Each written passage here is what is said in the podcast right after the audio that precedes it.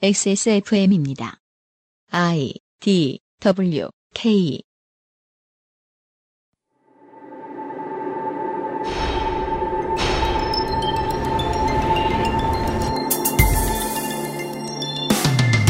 돈을 많이 번 것은 허무하고 주변 사람들에게 잘 알아는 내용을 담은 스티브 잡스의 유언. 지금은 패했지만 식민교육의 노예가 된 조선인들에게 다시 돌아와 그들을 지배하겠다는 아베 노부유키의 예언. 모두 본인들은 말한 적이 없죠. 누군가가 그들이 말했다고 거짓으로 끼워 맞춘 이야기였습니다. 믿었다면 우린 속은 건데요. 우리가 속고 나서 우리에겐 무슨 변화가 있었을까요? 2016년 10월 네 번째 주말, 올해의 마지막 기묘한 이야기.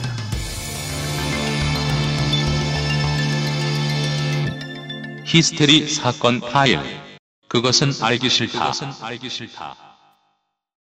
앞에 미리 말씀드리죠. 어, 다운로드 받느라 고생이 많으셨습니다. 어디에서 문제가 생겼는지 저희들은 계속 알아보고 있는 중입니다. 전 세계 청취자 여러분, 히스테리 사건 파일 그것은 알기 싫다 197번째 주말 순서입니다. XSFM의 책임 프로듀서 UMC의 인사드립니다. 윤세민 기자가 변함없이 제 왼쪽에 앉아 있습니다. 네, 안녕하십니까. 윤세민입니다. 네. 감기 걸린 목소리 양해 부탁드립니다. 제가 예상한 것보다 언제나 한국은 좀 속도가 빠릅니다. 최순실 씨 뒤에 네. 누가 있을 것이다. 그걸 파악하다 금방. 네, 네. 그리고 그 뒤에 또 누가 있는지 나올 것이다. 예언을 했죠? 네. 근데 무속인 뒤에는 네. 신이 나오잖아요. 귀신이나 영혼이. 우리의 상식에 의하면 무속인 뒤에는 최소한 뭐 쌀알 그다음에 그 쌀알을 조종하는 어떤 메가더. 할- 할아버지 할머니 메가더 네. 뭐 이렇게 나오게 돼 있는데 그런 저 토속 신들이 나오게 돼 있는데 그러니까요. 다른 사람이 나와요. 생각보다 빠르게 찾아내고 있습니다. 네. 이래서 말이에요. 우리 도도님이 이런 명언을 남겼잖아요. 언론인은 전문직이 아니다. 음, 근데요. 정말 전문직인 언론인이 몇 명 있어요. 그렇죠. 그런 사람들은 정말 귀합니다.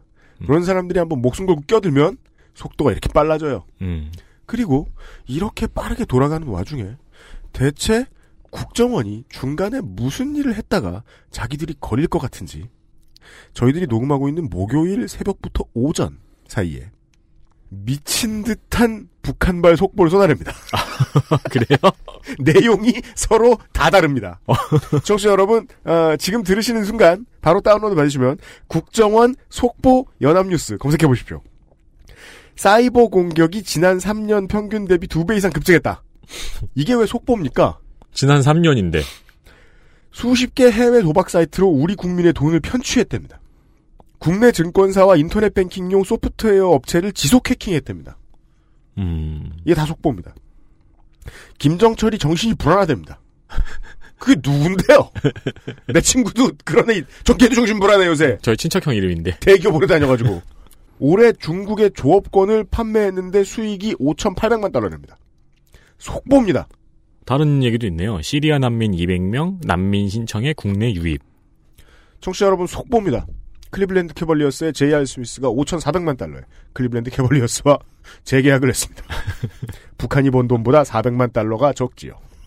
어, 없던 비밀, 어, 나가지 않아도 되는 것들을 가지고 여론을 조작하는 것도 국정원의 이제 최근 국정원의 중요한 업무입니다만은 나가선 안 되는 비밀들을 통제하는 일도 국정원의 주요한 업무인 건 여전히 같습니다. 그래서 국가정보원이잖아요. 네, 뭔가 불안하기 시작했다는 건데요. 음, 네. 어떻게 흘러갈지는 어, 다른 팟캐스트도 감상하시고요. 업데이트 네. 정말 안 되는 것 같아요. 왜요? 아니, 수법이라든가 이런 게 음. 간파당한 지가 오랜데. 아, 이거는 이러한 증거를 하나 남겨요. 새로운 수법은 대단한 것이 아닙니다. 완전히 새로운 수법인 경우도 있지만 보통은 절묘한 타이밍. 정보기관과 에, 청와대와 여당이 함께 손을 잡고 거대하게 잘 만들어내는 블록버스터급 계획들이 있어요. 네. 이것들은 타이밍이 아주 절묘하게 잘 맞아요. 지금의 특징은 타이밍이 하나도 안 맞습니다. 그죠? 엄청 삐걱거립니다. 네. 서로 대화가 안 되고 있거나 누군가가 다른 이의 권위와 이익을 무시하고 있다는 소리입니다.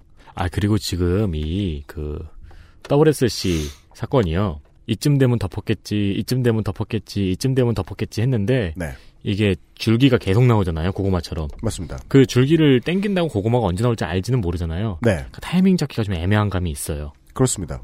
제가 꺼내고 싶은 단어는 하나였어요. 레임덕이라는 게 이렇게 무섭고 네. 정권이라는 게 이렇게 무섭구나. 때로는 국가를 다 흔들고 사람 목숨도 좌지우지하다가 어느 순간부터 그 아무것도 하지 못하기 시작하는 것 같다는 느낌이 좀 듭니다. 음, 저희한테 그건 대단한 일이 아닙니다. 뭐 대선 레이스가 붙으면 그 다음부터 또 새로운 것들이 또 튀어나올 것이기 때문에 네. 네. 그거 한 가지죠. 지금 이제 그나마 에, 지금 대통령을 지키려고 하는 쪽은 여당일 수밖에 없다. 음. 왜냐하면 탄핵당한 쪽의 정당에서 그 다음 대통령이 나올 것이라는 걸 상상할 수 없기 때문입니다. 네, 그렇습니다. 그것은 친박도 비박도 모두 공감하고 있을 부분이죠. 네. 그래서 제가 가장 걱정되는 건 그거예요. 이 국감하는 동안에 여당 의원들이 지금 갑자기 쏟아져 나오는 이 청와대발 기사들을 무슨 얘기인지 처음 들었을 것이다. 음, 음. 깜짝깜짝 놀라고 네. 아 그래서 이렇게 연락이 안 되시는구나. 이걸 지금 알게 됐다고 해도 무엇이라 말할 수 없습니다. 다음 정권을 잡아야 된다는 건 그렇게 하나 절대 가치입니다. 큰 이야기는 저희들이 길게 하는 걸 좋아하지 않죠. 간단하게 하고요. 오늘은 마지막 기묘한 이야기가 준비가 되어 있습니다. 광고를 듣고 와서요. 그것은 알기 싫다는 에브리온 TV. 용산에 가면 꼭 가보고 싶은 컴스테이션. 나의 마지막 시도 퍼펙트 25 전화 영어. 바른 선택, 빠른 선택 1599 1599 대리운전. 면역 과민 반응 개선에 도움을 줄 수도 있는 알렉스. 김치가 생각날 땐 콕 집어 콕 김치. 믿을 수 있는 목격자 미르 블랙박스에서 도와주고 있습니다. XSFM입니다. 3.5인치 터치스크린과 full HD 초고화질로. 믿을 수 있는 목격자 미르 블랙박스 M8 콕 집어 콕. 믿어도 되는 김치를 찾을 땐 콕 집어 콕. 햇서 빙진 김치 재료부터 공정 유통까지 안심 직접 구매한 재료로 만드니까요 그러니까 김치가 생각날 땐 콕 집어 콕 사람들은 면역 과민 반응을 잘 알지 못합니다. 그러나 우리가 말할 수 있는 것은 단 한 가지. 알렉스는 면역 과민 반응 개선에 도움을 줄 수 있는 건강 기능 식품입니다. 혹시 광고를 듣고 계시는 본인이 면역 과민 반응이라고 생각하신다면 알렉스가 당신에게 도움이 되어 드릴 수 있다는 말이죠. 비싸서 안 사시겠다고요? 그럼 당신이 지금까지 그것 때문에 쓴 비용이 얼마인지 계산해 보세요.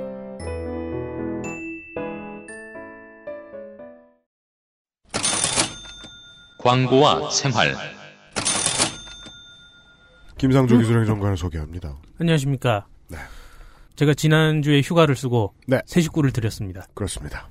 금이라고 하는 네. 아주 작고 예쁘고 네. 귀엽고 네. 사랑스럽고 뭐 여러 가지 또 수식어를 달 수 있는 부양 그런 가족이 생겼습니다. 그런 가족입니다. 트위터가 난리가 났더라고요. 네. 금이를 데리고 와서 한 가지 알게 된 사실이 있어요. 네. 저한테 고양이 알러지가 있더라고요. 그렇습니다.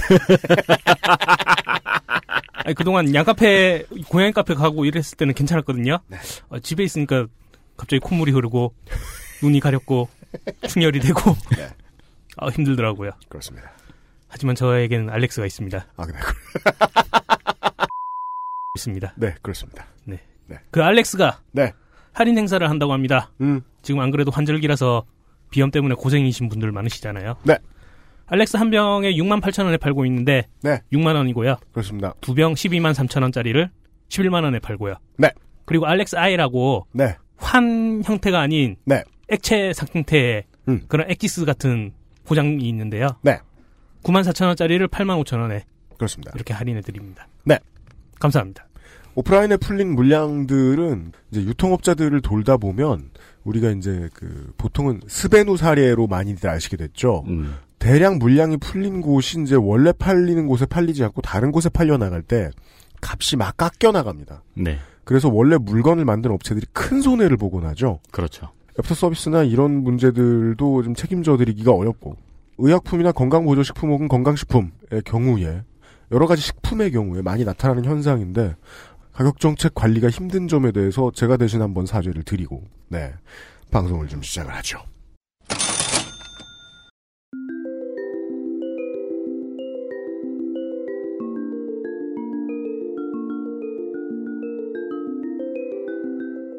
알았던 듯 몰랐던 르포. 기묘한 이야기.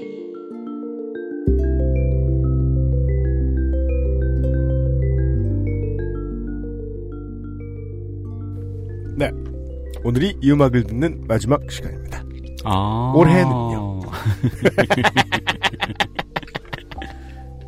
오늘의 주인공인 어, 네티즌 19호를 소개해드립니다. 안녕하십니까.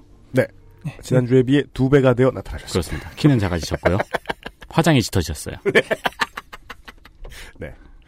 이런 거 아시는 분들 계실까요? 그 2000년대 초반, 90년대 후반부터 2000년대 초반에 나온 도요타의 렉서스 차- 세단 차량들 보면요. 네. 후방의 등들이 다 네. 동그라요.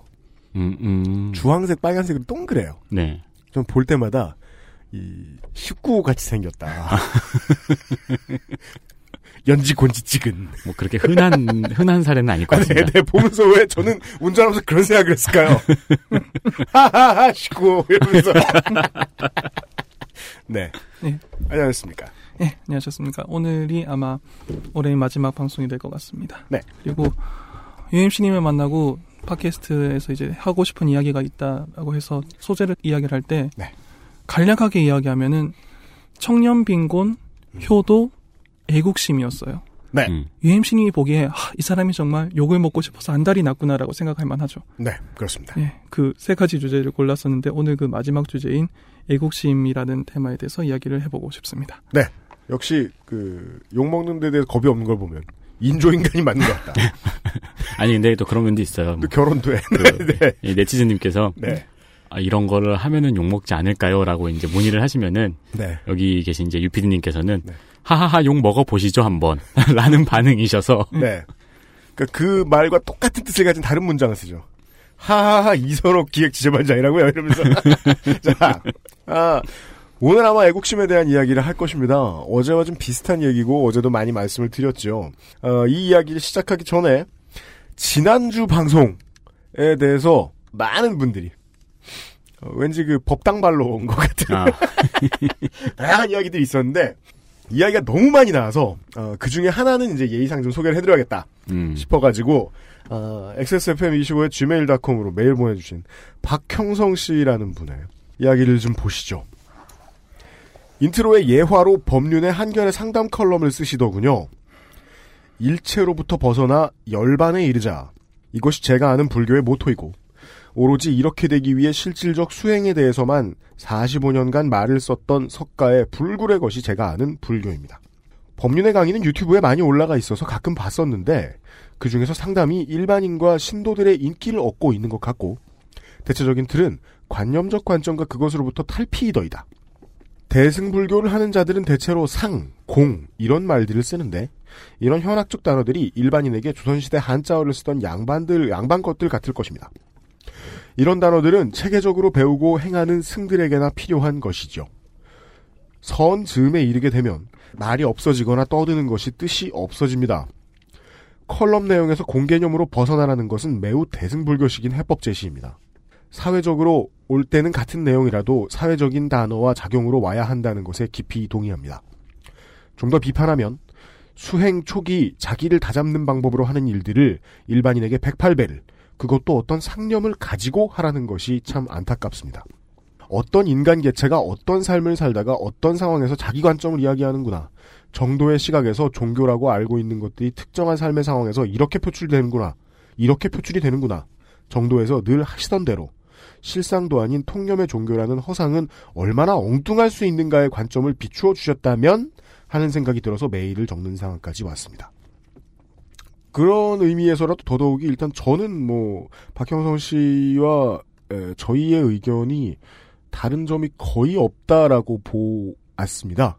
승들에게나 필요한 단어라면 들을 수 있는 곳이 저곳이 아니어야 한다는 게 저희의 제가 낸 의견이었었어요. 여러 가지 좋은 말씀을 보내주신 분들께 감사드리고 나쁜 말씀을 보내주신 분들을 차단했습니다. 네.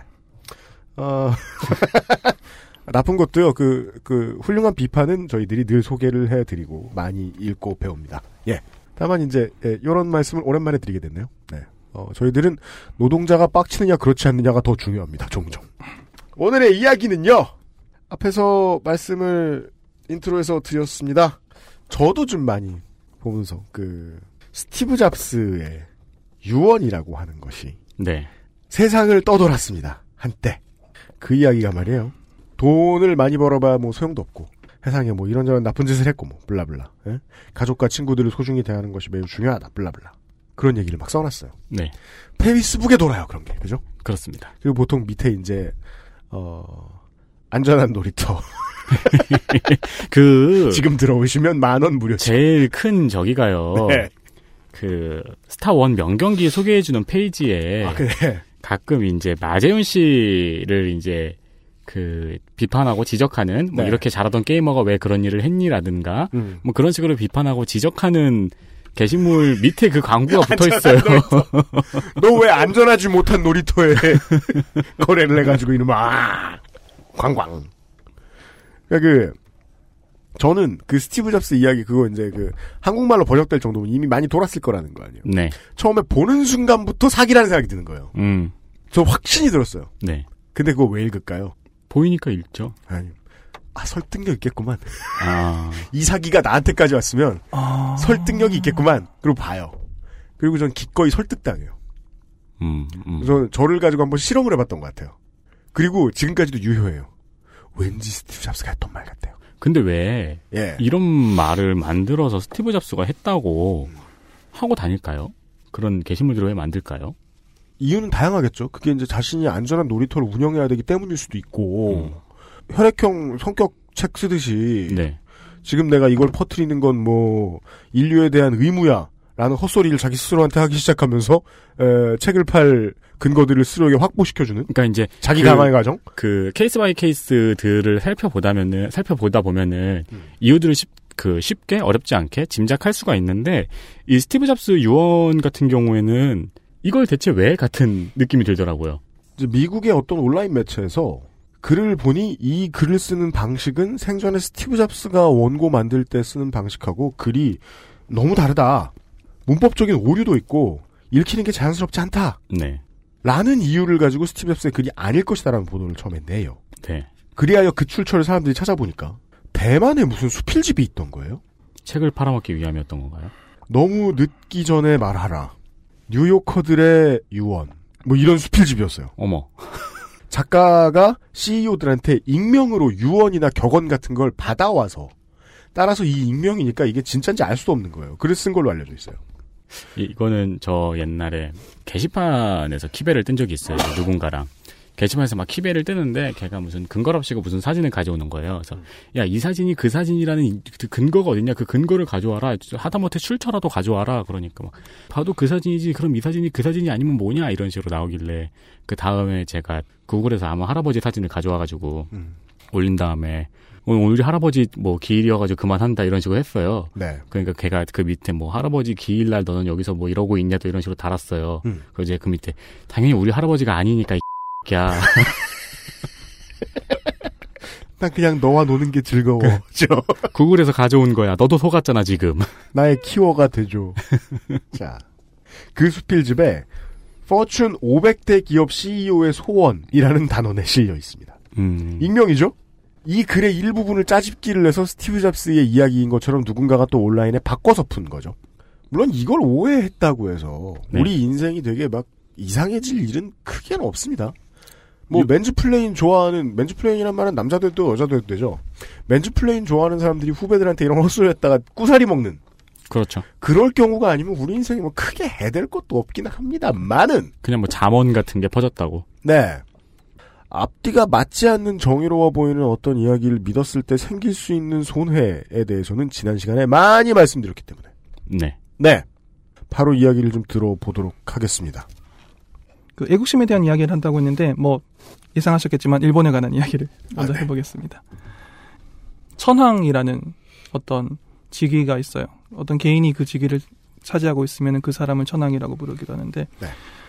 현재 이 천황이라는 사람은 일본을 상징하는 어떤 특정한 인물입니다. 그리고 이 천황을 어떻게 부를지에 대해서 한국에서 꽤 오랫동안 논의가 있었어요. 음. 천황을 뭐라고 부를 것인가? 천황이라고 부를 것인가? 일왕이라고 부를 것인가? 혹은 일본식 발음으로 텐노우라고 하고요. 그것을 한국어로 적으면은 첫 번째 자음이 약해지기 때문에 덴노우라고 적게 되죠. 그렇게 적을 것인가? 굉장히 많은 논의가 있었습니다. 음. 여기서 한 가지 짚고 넘어가고 싶은 게 있는데 한국 정부는 그러면은 이 사람을 어떻게 부를까요? 공식적으로. 음. 제가 기억하기로는 일왕이라고 불렀던 것 같은데. 예, 그렇게 아마 그 아시 191B에서도 그렇게 방송이 나갔을 겁니다. 새로운 정보가 나옵니다. 한국 정부는 1998년 10월에 이 문제에 대한 공식적인 입장을 밝힌 이후에 쭉 천황이라는 호칭을 사용해 왔습니다. 그렇다더군요. 음. 저는 그 홍성갑 덕질인의 방송을 굉장히 좋아하기 때문에 네. 이런 말 하는 게 굉장히 어, 홍성갑 덕질인의 방송을 좋아하기 때문에라고 말하는 순간 아무도 저랑 눈을 안 마주치세요 지금. 그렇습니다. 동의할 수 없다는 뜻이죠. 아니 근데 그 당시 덕질인 같은 경우에도 예. 이 부분을 고민을 하긴 했었어요. 예. 네. 근데 안 알아보고 고민했어요. 죄송합니다. 아, 아닙니다. 뭐, 뭘 죄송하세요. 네. 그 한국 정부는 오피셜하게는 천황을 천황이라고 부르고 있습니다. 네. 게다가 그게 시간이 꽤 오래돼서요. 1998년 10월에 김대중 정부 당시에 이, 이에 대한 공식적인 입장을 이미 정해놨습니다. 음. 한국 정부가 부른다는 것은 네. 한국 국민을 대표하는 유일한 정통 정부가 그렇게 부른다는 거예요. 네. 이 의미가 꽤 중요하다고 생각합니다. 한국이 그렇게 부른다는 거죠. 한국의 정부는 하나밖에 없으니까요. 20년 가까이 한국 국민을 국제사회에서 대표하는 유일한 정부는 천황을 천황이라고 불렀어요. 대통령도 그렇게 부르고 강료들도 그렇게 부르고 공식 문서에도 그렇게 기입합니다. 음. 제 의견을 말하자면 인원인 여기서 끝났어야 돼요. 그런데 그렇게 쉽게 안 끝나죠. 일본에서는 자신들의 국가를 상징하는 어떤 인물을 하늘 천자의 황제라고 할 때 그 황자를 써서 천황이라고 씁니다. 이 한자를 한국식으로 읽으면 천황이 돼요. 한국과 일본은 대등한 외교 상대국입니다. 음. 그렇기 때문에 아 여러분이 여러분 나라의 상징하는 하는 사람을 그렇게 부르세요. 그러면은 그 표기 한국식으로 읽으면 천황이니까 천황이라고 부를게요라고 정하고 그렇게 부르고 있어요. 음. 여기서 논의는 끝났어야 합니다. 이제 그 부분은 오늘은 이제 어제 훈련이 되셨다고 보고 오늘은 최대한 그냥 감성을 내려놓고 좀 들어주시면 좋겠다. 음. 라고 네. 부탁을 드릴 수밖에 없습니다. 저도 이 덴노에 대해서 한 번도 생각해 본 적이 없다가 오늘 일 때문에 좀 생각을 많이 해보게 됐어요. 그랬는데 그 주장이 맞는 거예요. 우리가 천황을 이제 뭐 일왕이라고 부르겠다. 네. 라고 하면 그거는 뭐 이제 폴란드 사람들이 독일 총리를 뭐 도지사, 시장 뭐 이렇게 부른다거나 음. 아니면은 일본이 패전국이니까 네. 어, 미국 대통령을 프레지던트 라고 부르는 거잖아요. 혹은 주지사, 음. 시장 이렇게 부르겠다는 거잖아요. 그래서 이게 좀 자기적인 구석이 있구나. 근데 이렇게 자기적이라고 할 거면은 이유가 있어야 되지 않겠냐. 물론 저는 충분한 이유가 있다고 생각을 합니다. 네. 그러니까 사람들이 아직도 화가 덜 불렸으니까. 음, 지난번에 덕질인이 이 호칭에 대해서 뭐 고민을 하고 있다는 말을 했을 때, 저 네. 옆에서 천황이란 말을 굳이 쓸 필요가 없지 않을까요? 라고 하면서, 근데 뭐 일왕이란 말은 어쩌고저쩌고 하면서 이제 덕질인이 그것도, 그것도 위험 요소가 있다라고 하길래, 그럼 그냥 덴노라고 해요. 음. 라고 제가 이야기를 많이 했거든요. 그냥 거기서 부르는 대로 부르면 되지 뭐. 음, 라는 식으로 이야기를 했었거든요. 네. 네. 근데 그 무엇도 좋지도 않고 나쁘지도 않은 의미의 특별 대우라는 음. 건 부정할 수가 없는 거예요. 음, 음. 예. 음. 그래서 한 번도 그러니까 저는 궁금해했다고 생각했는데 궁금해한 적이 없다는 걸 알아냈어요. 왜 이런 특별 대우를 해줘야 되지? 음, 그렇죠. 왜 얘를 이렇게 저렇게 부르지 못해 안달이 난 거지 우리가? 그렇죠. 그럼 이 일왕이라는 호칭이 뭔가 실- 상당히 정체불명의 호칭이죠. 이 일왕이라는 호칭이 그럼 뭘까? 간단히 말하면 신문 용어예요. 자꾸 욕을 먹으니까 신문들이 바꾼 거죠. 일종의 음. 신문 용어입니다. 1980년대 일본에 대한 한국 국민의 감정이 정말 극도로 악화됐던 시기에 일부 언론이 황이라는 글자가 쓰기 싫었던 거예요. 황제를 나타내는. 그래서 황을 왕으로 낮추면서 일왕이라고 부르기 시작한 겁니다. 그리고 이것이 각 신문사의 전통이 되고 모든 신문사가 그게 전통이 되면은 놀랍게도 이게 한국 언론의 보도 방침이 되어 버려요. 맞습니다. 그게 가장 논란이 없었다. 제가 그래서 이거 고칠 수 있을까 싶은데 왜 안 고치는지 모르겠고 고쳐지지도 않을 것 같은 한국 언론의 두 가지 풍습이 놀라운 게 있어요. 하나가 바로 이 천황을 일왕이라고 부르기로 정해놓고 그 누구도 의문을 가지지 않는다는 거하고 네. 또 하나는 몇 번 말씀드렸을 겁니다. 국회의원이 불려 나왔을 때 출연료 주지 않는 것. 그 둘은 안 고쳐질 것 같아요. 음. 네. 출연료를 안 줍니까 국회의원은? 국회의원은 출연료를 안 줍니다. 그래서 어. 저희들은 어떻게든 돌려줄 방법을 생각하고 있는데 요즘은 또 현물로 못 줘요. 그 선물이 되라서. 음. 음, 네. 놀랍죠. 언론이 권력이라는 게 이럴 때 정말 직감적으로 느껴지죠. 언론이 그렇게 정하면 그 말이 그렇게 돼요. 음. 천 년이 넘는 역사를 갖고 있는 기관도 그걸 바꿀 수 있어요. 우리가 일왕이라고 보도한다. 그러니까 한국에서 정말 일왕이 되어버렸어요. 저는 그런 생각이 드네요. 그래서 언론에서 계속 천황이라는 용어를 썼어요. 천황이라는 용어를 써서 어, 일부 독자들 혹은 상- 생각보다 많은 독자들이 반발을 하고 나섰을 때 음. 언론은 할 말이 있잖아요. 이것이 공식 명칭이다라는. 네. 근데 왜 그 방법을 택하지 않았을까요? 그게 제일 문제가 되는 지점이죠. 여기서 한국 언론이 정말 상당히 심각한 책임 방기가 드러나요. 이걸 진지하게 말하면 이제 농담처럼 받아들이는 분이 있을 정도인데 사전에 그렇게 적혀 있어요. 언론의 사명은 사실을 보도하는 거예요. 음, 그렇죠. 공식 명칭이 천황이라는 사실을 우리가 알고 있어야 됐네요. 네. 예. 외교부 홈페이지에서 천황을 검색하면은 외교부 대변인이 천황이라고 발언한 내용들이 쭉 나옵니다. 그 중에 하나를 보시면 2008년 4월 21일 이명박 정권 때죠. 네. 2008년 4월 21일에 당시 문태영 대변인이 브리핑을 한 내용이 나옵니다. 2008년 4월 21일 월요일 오후 2시 외교부 대변인 1일 브리핑 조선일보 이유탁 기자 한일 정상회담 이후에 가진 기자회견에서 이명박 대통령께서 언급한 내용인 것으로 보도가 되어 있는데요. 일본 천황의 방한 문제와 관련해서 못할 이유가 없다. 이런 말씀을 하셨습니다. 일본 천황의 방한 문제와 관련된 우리 정부의 입장과 아울러 우리 정부에서는 일본 천황이라고 부르나요? 국왕이라고 부르나요? 문태영 대변인 일본 천황이라고 부르고 있습니다. 옛날에 일왕, 천황 논의가 많았는데 지금 천황이라고 부르고 있습니다. 그리고 천황에 대해서는 그동안 여러 번의 방한 초청이 나간 것으로 알고 있습니다. 그래서 적절한 시기에 천황의 방한이 이루어지기를 기대합니다. 동아일보 조수진 기자 천황 문제가 나와서 여쭈어보겠는데요. 역대 김대중 대통령, 노무현 대통령 때도 일본을 방문할 때 일본 천황의 서울 방문을 초청한 적이 있습니다. 그런데 이번에는 일본 천황의 방한 가능성이 높다고 보십니까? 문태영 대변인 조금 전에 말씀드렸듯이 여러 번에 거쳐서 천황을 방한 초청한 바 있습니다. 정확한 회담 결과를 받아보지 못했기 때문에 천황 방한 문제에 대해 지금 답변을 드릴 수가 없습니다. 이 브리핑에 SBS 기자, 동아일보 기자 모두 그냥 이 대화 뒤에 대화를 하고 있어요. 음. 언론은 알아요. 게다가 1998년 10월에 정부가 결정을 하고 10년 뒤에 이 질문이 나왔던 것도 솔직히 웃기죠. 음, 그러네요. 음, 그러네요.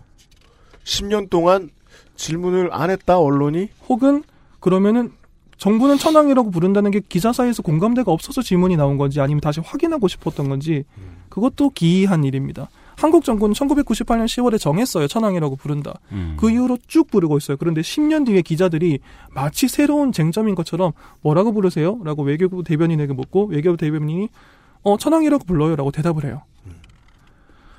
저는 이거는 상당한 문제라고 생각합니다. 왜냐면요. 음.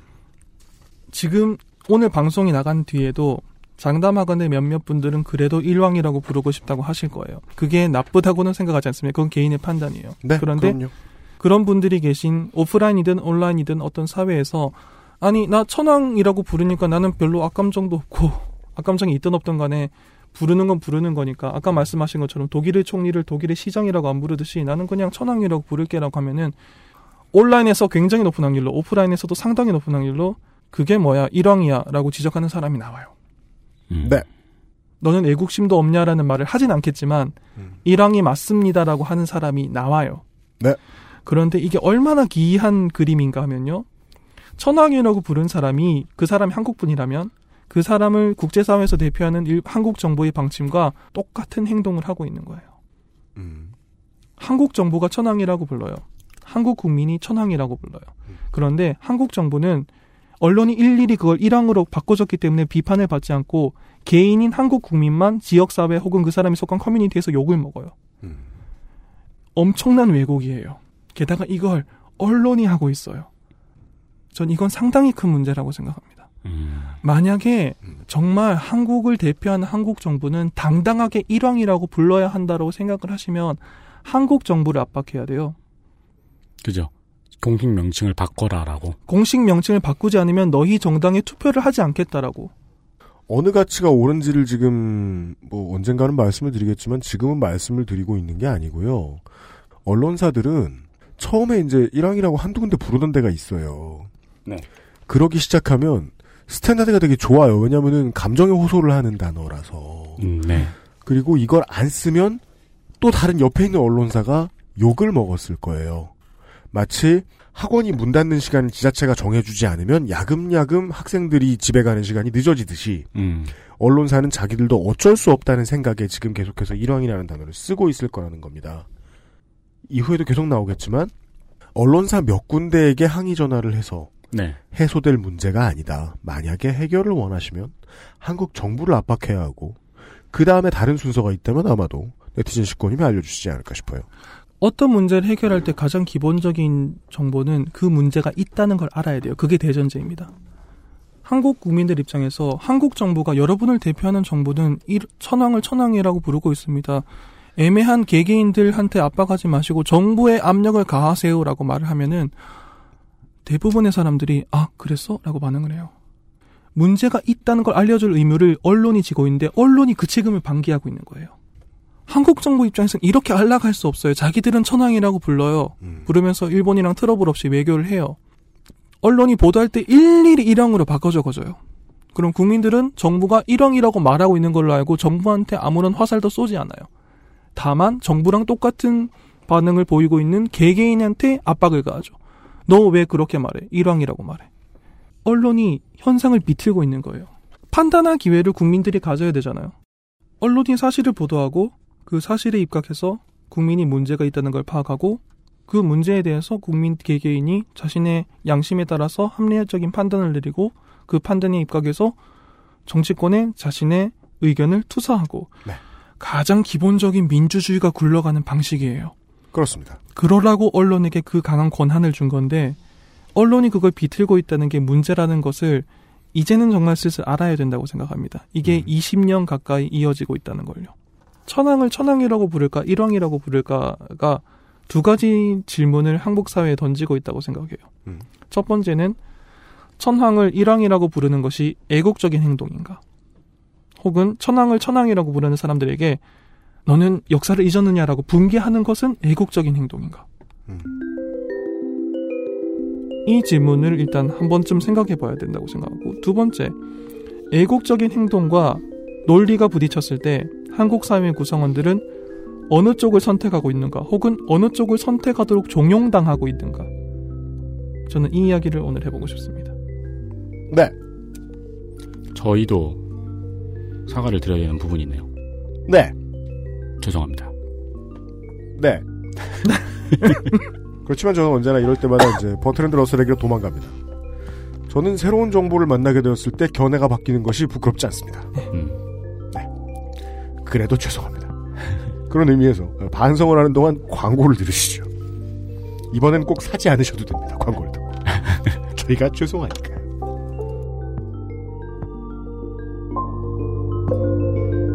XSFM입니다.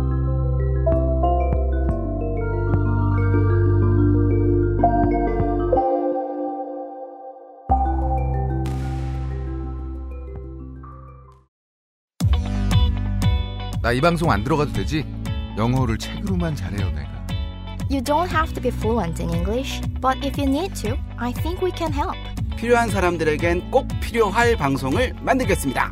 Perfect 25 English Podcast, 2016년 11월에 여러분을 만납니다. only on Access FM.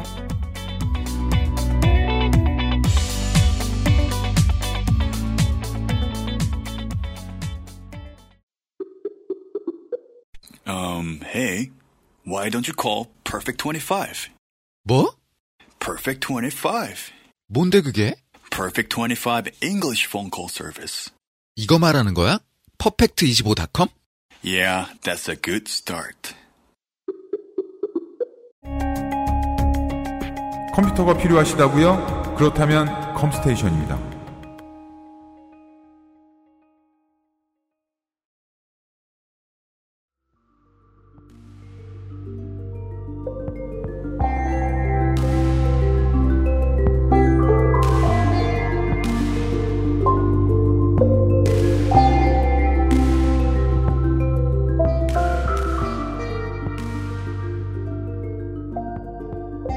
우리 아까 쉬는 시간에요. 어 예전에 이제 우리 그 싱가폴 환타께서 네. 싱가폴이 얼마나 이 자국의 지도자를 음해도 아니죠. 비판하는 일에 민감하고 예민하게 반응하는가에 음, 네. 대한 이야기를 해주셨어요. 그렇죠. 네. 막 잡혀가고 난리도 아니라고. 음. 근데 우리는 방금 밖에서 그 나라의 이름도 꺼낼 수 없는 어떤 나라에 국왕이 사망한 것 때문에 음, 네. 그 나라의 국민들이 길에서 검은 옷을 입지 않았다는 이유로 두들겨 맞는 이야기를 했어요. 네. 이러다 보니까 이런 분위기에서 그 방송을 만들면은요, PD는 언제나 그 듣고 있는 나라 사람들이 하늘이기 때문에 그 사람들의 분위기를 생각하지 않을 수 없는 거예요. 그 아시아의 어떤 나라 사례로 제가 생각을 해보니까 제가 지금 기분이 왜 이런지를 이해할 수 있겠더라고요. 어떠신데요, 기분이? 일본을 이야기하는 건 늘 불편해요. 음. 이미 어제 다 얘기했잖아요. 그렇죠. 그 불편함 때문에 불편하니까 얘기하지 말라라고 했더니 그들과의 싸움에서조차 이길 수 없는 상황으로 스스로를 자승자박하고 있다고요. 음, 음. 그런 얘기가 좀 나올 것 같습니다. 1998년을 기준으로 해서도 20년 가까이 이 현상이 이어지고 있습니다. 일본이 일왕으로 부르기 시작한 걸 1980년대로 치면 30년 정도 되죠. 한국 정부가 1998년에 정부의 방침을 정하고 난 다음을 해도 20년 가까이 세월 동안 한국 국민들은 한국 정부랑 똑같은 칭호를 쓰면은 주변 사람들한테 욕을 먹는 상황이 되어 있었어요. 정보의 비대칭이 필요 없는 곳에서의 정보의 비대칭은 국민들만 결국 손해를 보게 만드는 경우가 많았죠. 그리고 한국 국민들은 특히 일본에 대해서는 이런 문제에 매우 익숙한 편이라는 게 좀 문제입니다. 음, 네, 그렇습니다. 일본 문화가 개방된 지도 오래되지 않았습니다. 네. 아시는지 모르겠습니다. 같은 그때- 대통령이 개방을 했죠. 전 김대중 대통령. 그때 JJ가 온다라는 책이 나와가지고 막 사서 보고 그랬어요. 그 전에는 엑스제팬 노래도 들을 수 없었고요. 음, 네. 영화도 어. 개봉하지 않았죠? 영화 개봉할 때 정말 웃겼죠. 저는 이제 믿습니다. 한국 국민들 중에 이 어, 어, 동인이나 덕들의 비율이 20%에 육박한다. 이제 이렇게 믿고 있는 저는 거 마치 서강대 옛날 박홍 신부처럼 주사파가 매우 많다. 이런 네. 이제는 그리고 덕에 그 덕이 많다 보니까 이 덕들의 경계도 약간 모호해졌어요. 예, 상덕들도 있고요. 네. 그리고 일반인 같은 덕들도 있고요. 네. 하여튼 저는 국민의 이할은 잠재적인 애니프사다. 이렇게 보고 있는 사람입니다. 그, 그 전엔 그럴 수도 없었어요.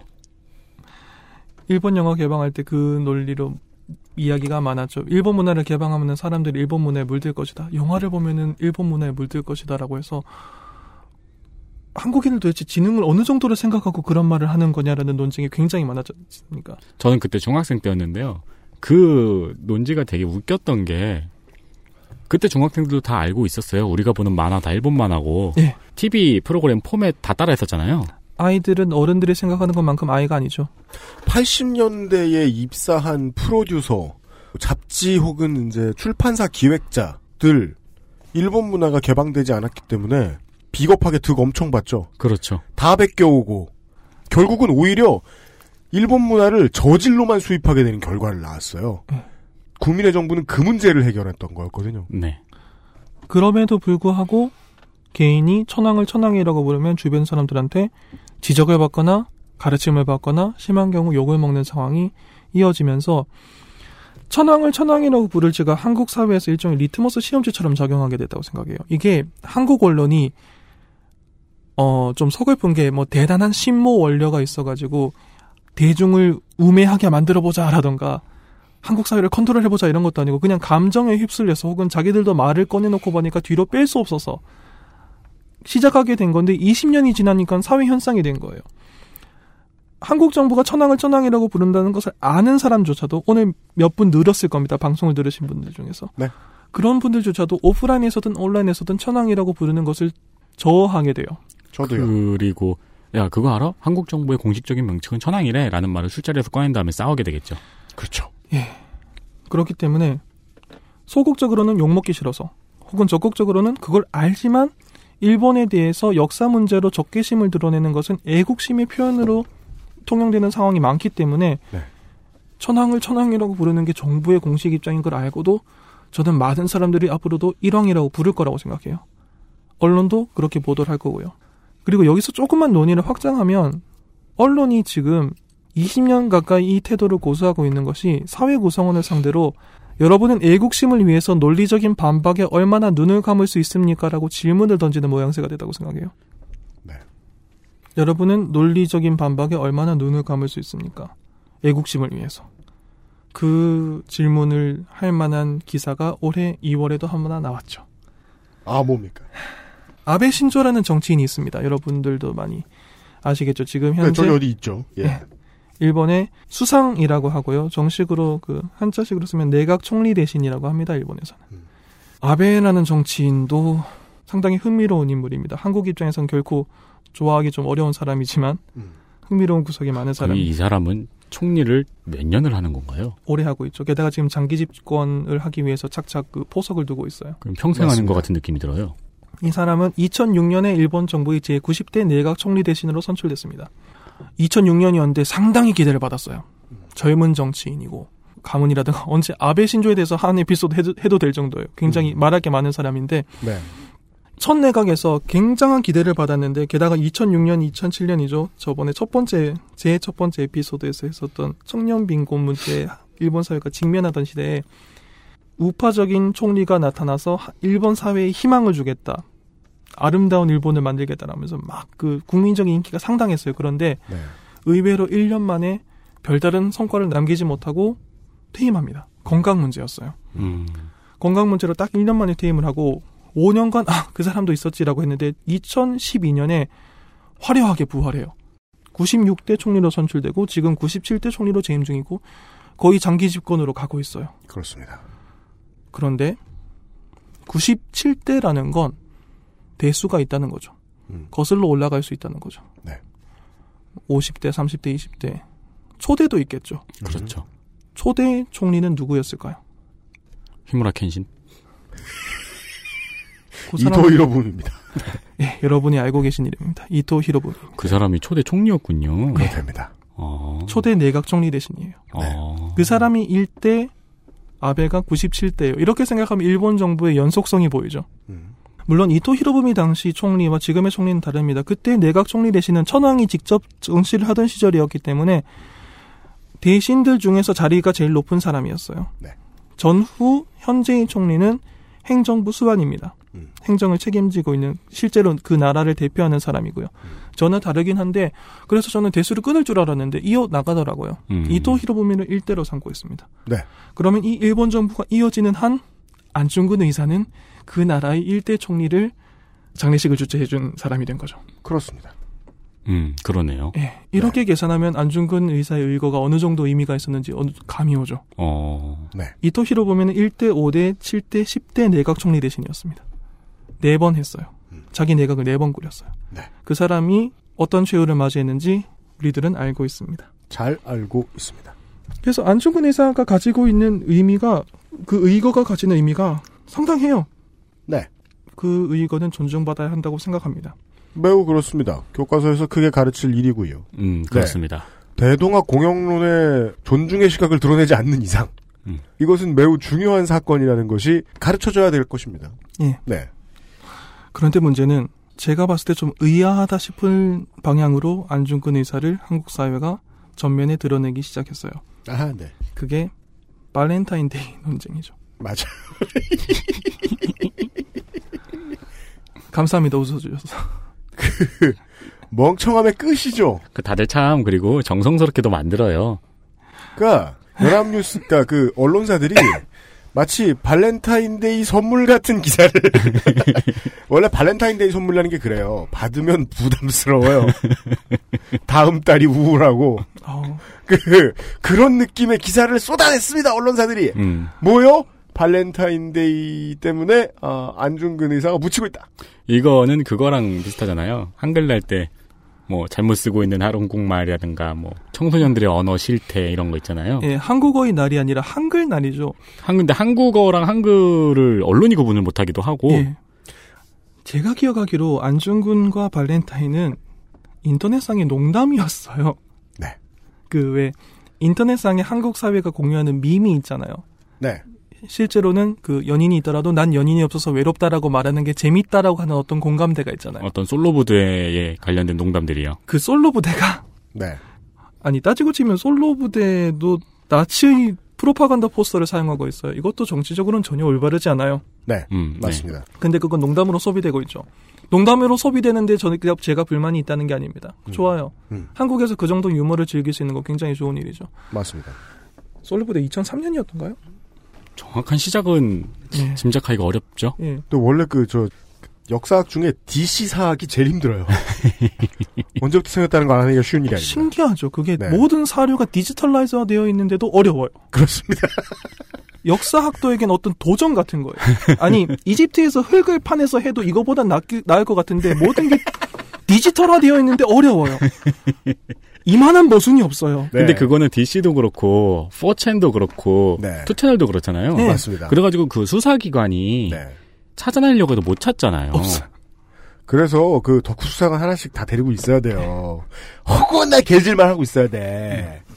네. 라이브로 증언을 할 수 있을 도록 봐야 되는 거죠. 맞습니다. 물론 그와 실제적인 대화라는 게 좀 어렵겠지만 왜 그 데스노트 보시면요 수사를 수사관들만 할 수 있는 게 아니라는 걸 알려줘요. 음, 그렇습니다. 네. 그래서 나는 외롭다. 그 연인이 없어서 외롭다. 지금도 슬픈데 저 연인 있는 것들이 놀고 다닌다.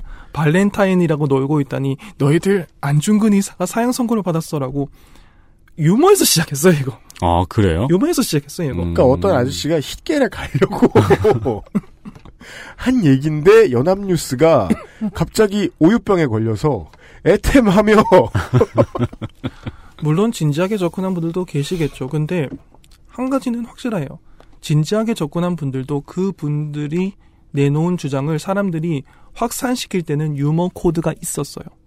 야, 이거 봐봐, 재밌지. 그러니까 어떤 분이 진지하게 블로그에 쓰셔도 그거를 공유하는 사람들은 다른 곳에서 이렇게 진지하게 화내는 사람도 있는데 너희들 초콜릿 주고받지 마라는 유머 코드가 반드시 들어가 있었다고. 그건 어떻게 반증할 수 있냐면요. 네. 한국의 어떤 커플도 발렌타인데이 때 여자친구가 남자친구한테 안중근 의사 의거 날에 너한테 초콜릿을 주는 것은 올바르지 않은 일이야라고 말한 커플은 없을 거예요.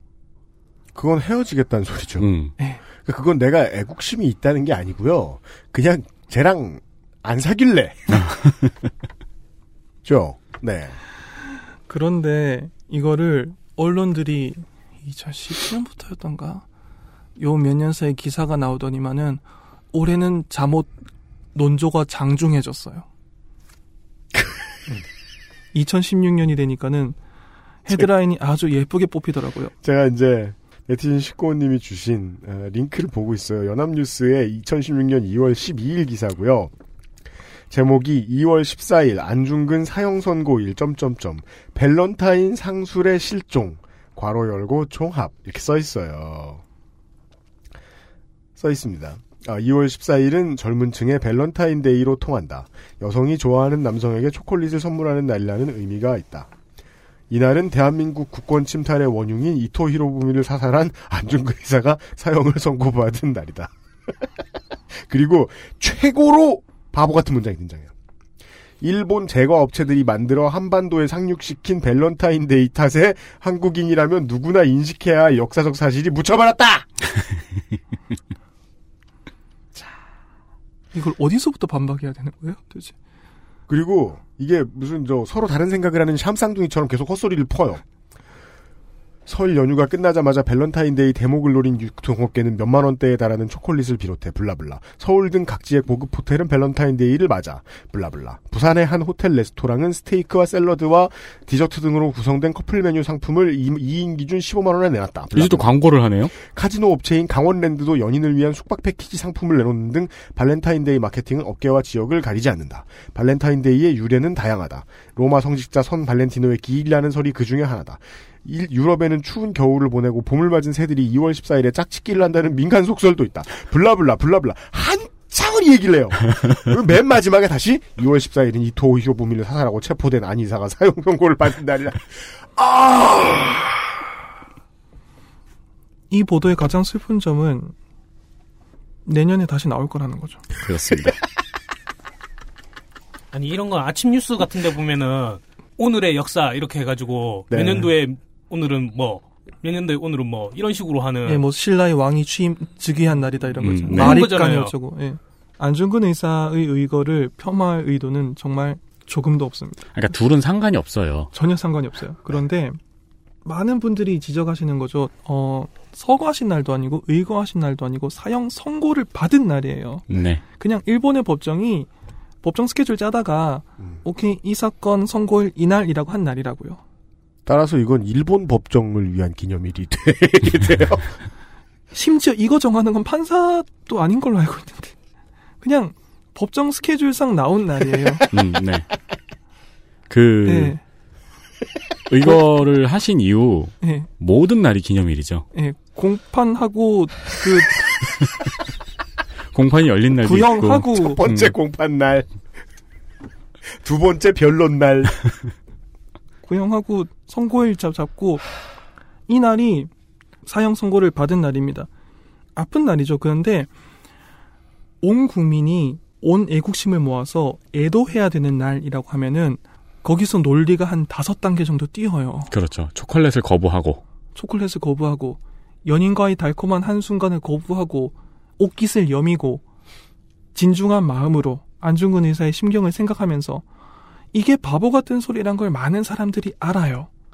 해주신 말씀이 그거죠. 생일이나 기일이면 내가 잡겠어. 오케이. 음, 음. 솔직히 저는 그걸 잡는 거 매우 의미 있는 거라고 봐요. 웃기는 게 한국은 그런 거 할 줄도 몰라요. 실제로 안중근 의사의 사형 집행일은 3월 26일에 언론은 비교적 조용했습니다. 그러니까 대한민국이라는 나라를 그 전에 왕국들 말고요. 대한민국이라는 나라를 만드는데 가장 중요한 역할을 했던 사람, 이 나라의 체제를 만드는데 매우 중요한 역할을 했던 사람, 의 생일이나 기일을 잡아가지고 뭘 하는 건 좋다고요. 미국이 마틴 루터킹을 기리듯이 네. 하는 건 좋아. 근데 그런 거 안 하잖아. 안 하죠. 예. 그냥 발렌타인데이가 싫은 거죠. 그리고 다른 어느 나라에서나 어차피 발렌타인데이는 처녀 총각들 지갑 털어가는 날이에요. 그리고 지금 우리가 이럴 때가 아니에요. 평생 뭐라 안 하다가 왜 롯데 탓을 해 갑자기? 그러니까 지금 우리가 이럴 때가 아니에요. 왜요, 왜요, 왜요? 오늘은 1950년에 한국 전쟁에서 대한민국 국군이 평양 수복 작전을 개시한 날이에요. 이런 날 우리가 천황 얘기나 하고 앉았다. 그러니까요. 녹음이나 하고 있다니. 게다가 1944년에는 제2차 세계대전 소련 디토가 이끄는 게릴라군 베오그라드를 해방시킨 날이에요. 저도 하, 갖고 있어요. 2월 14일은요.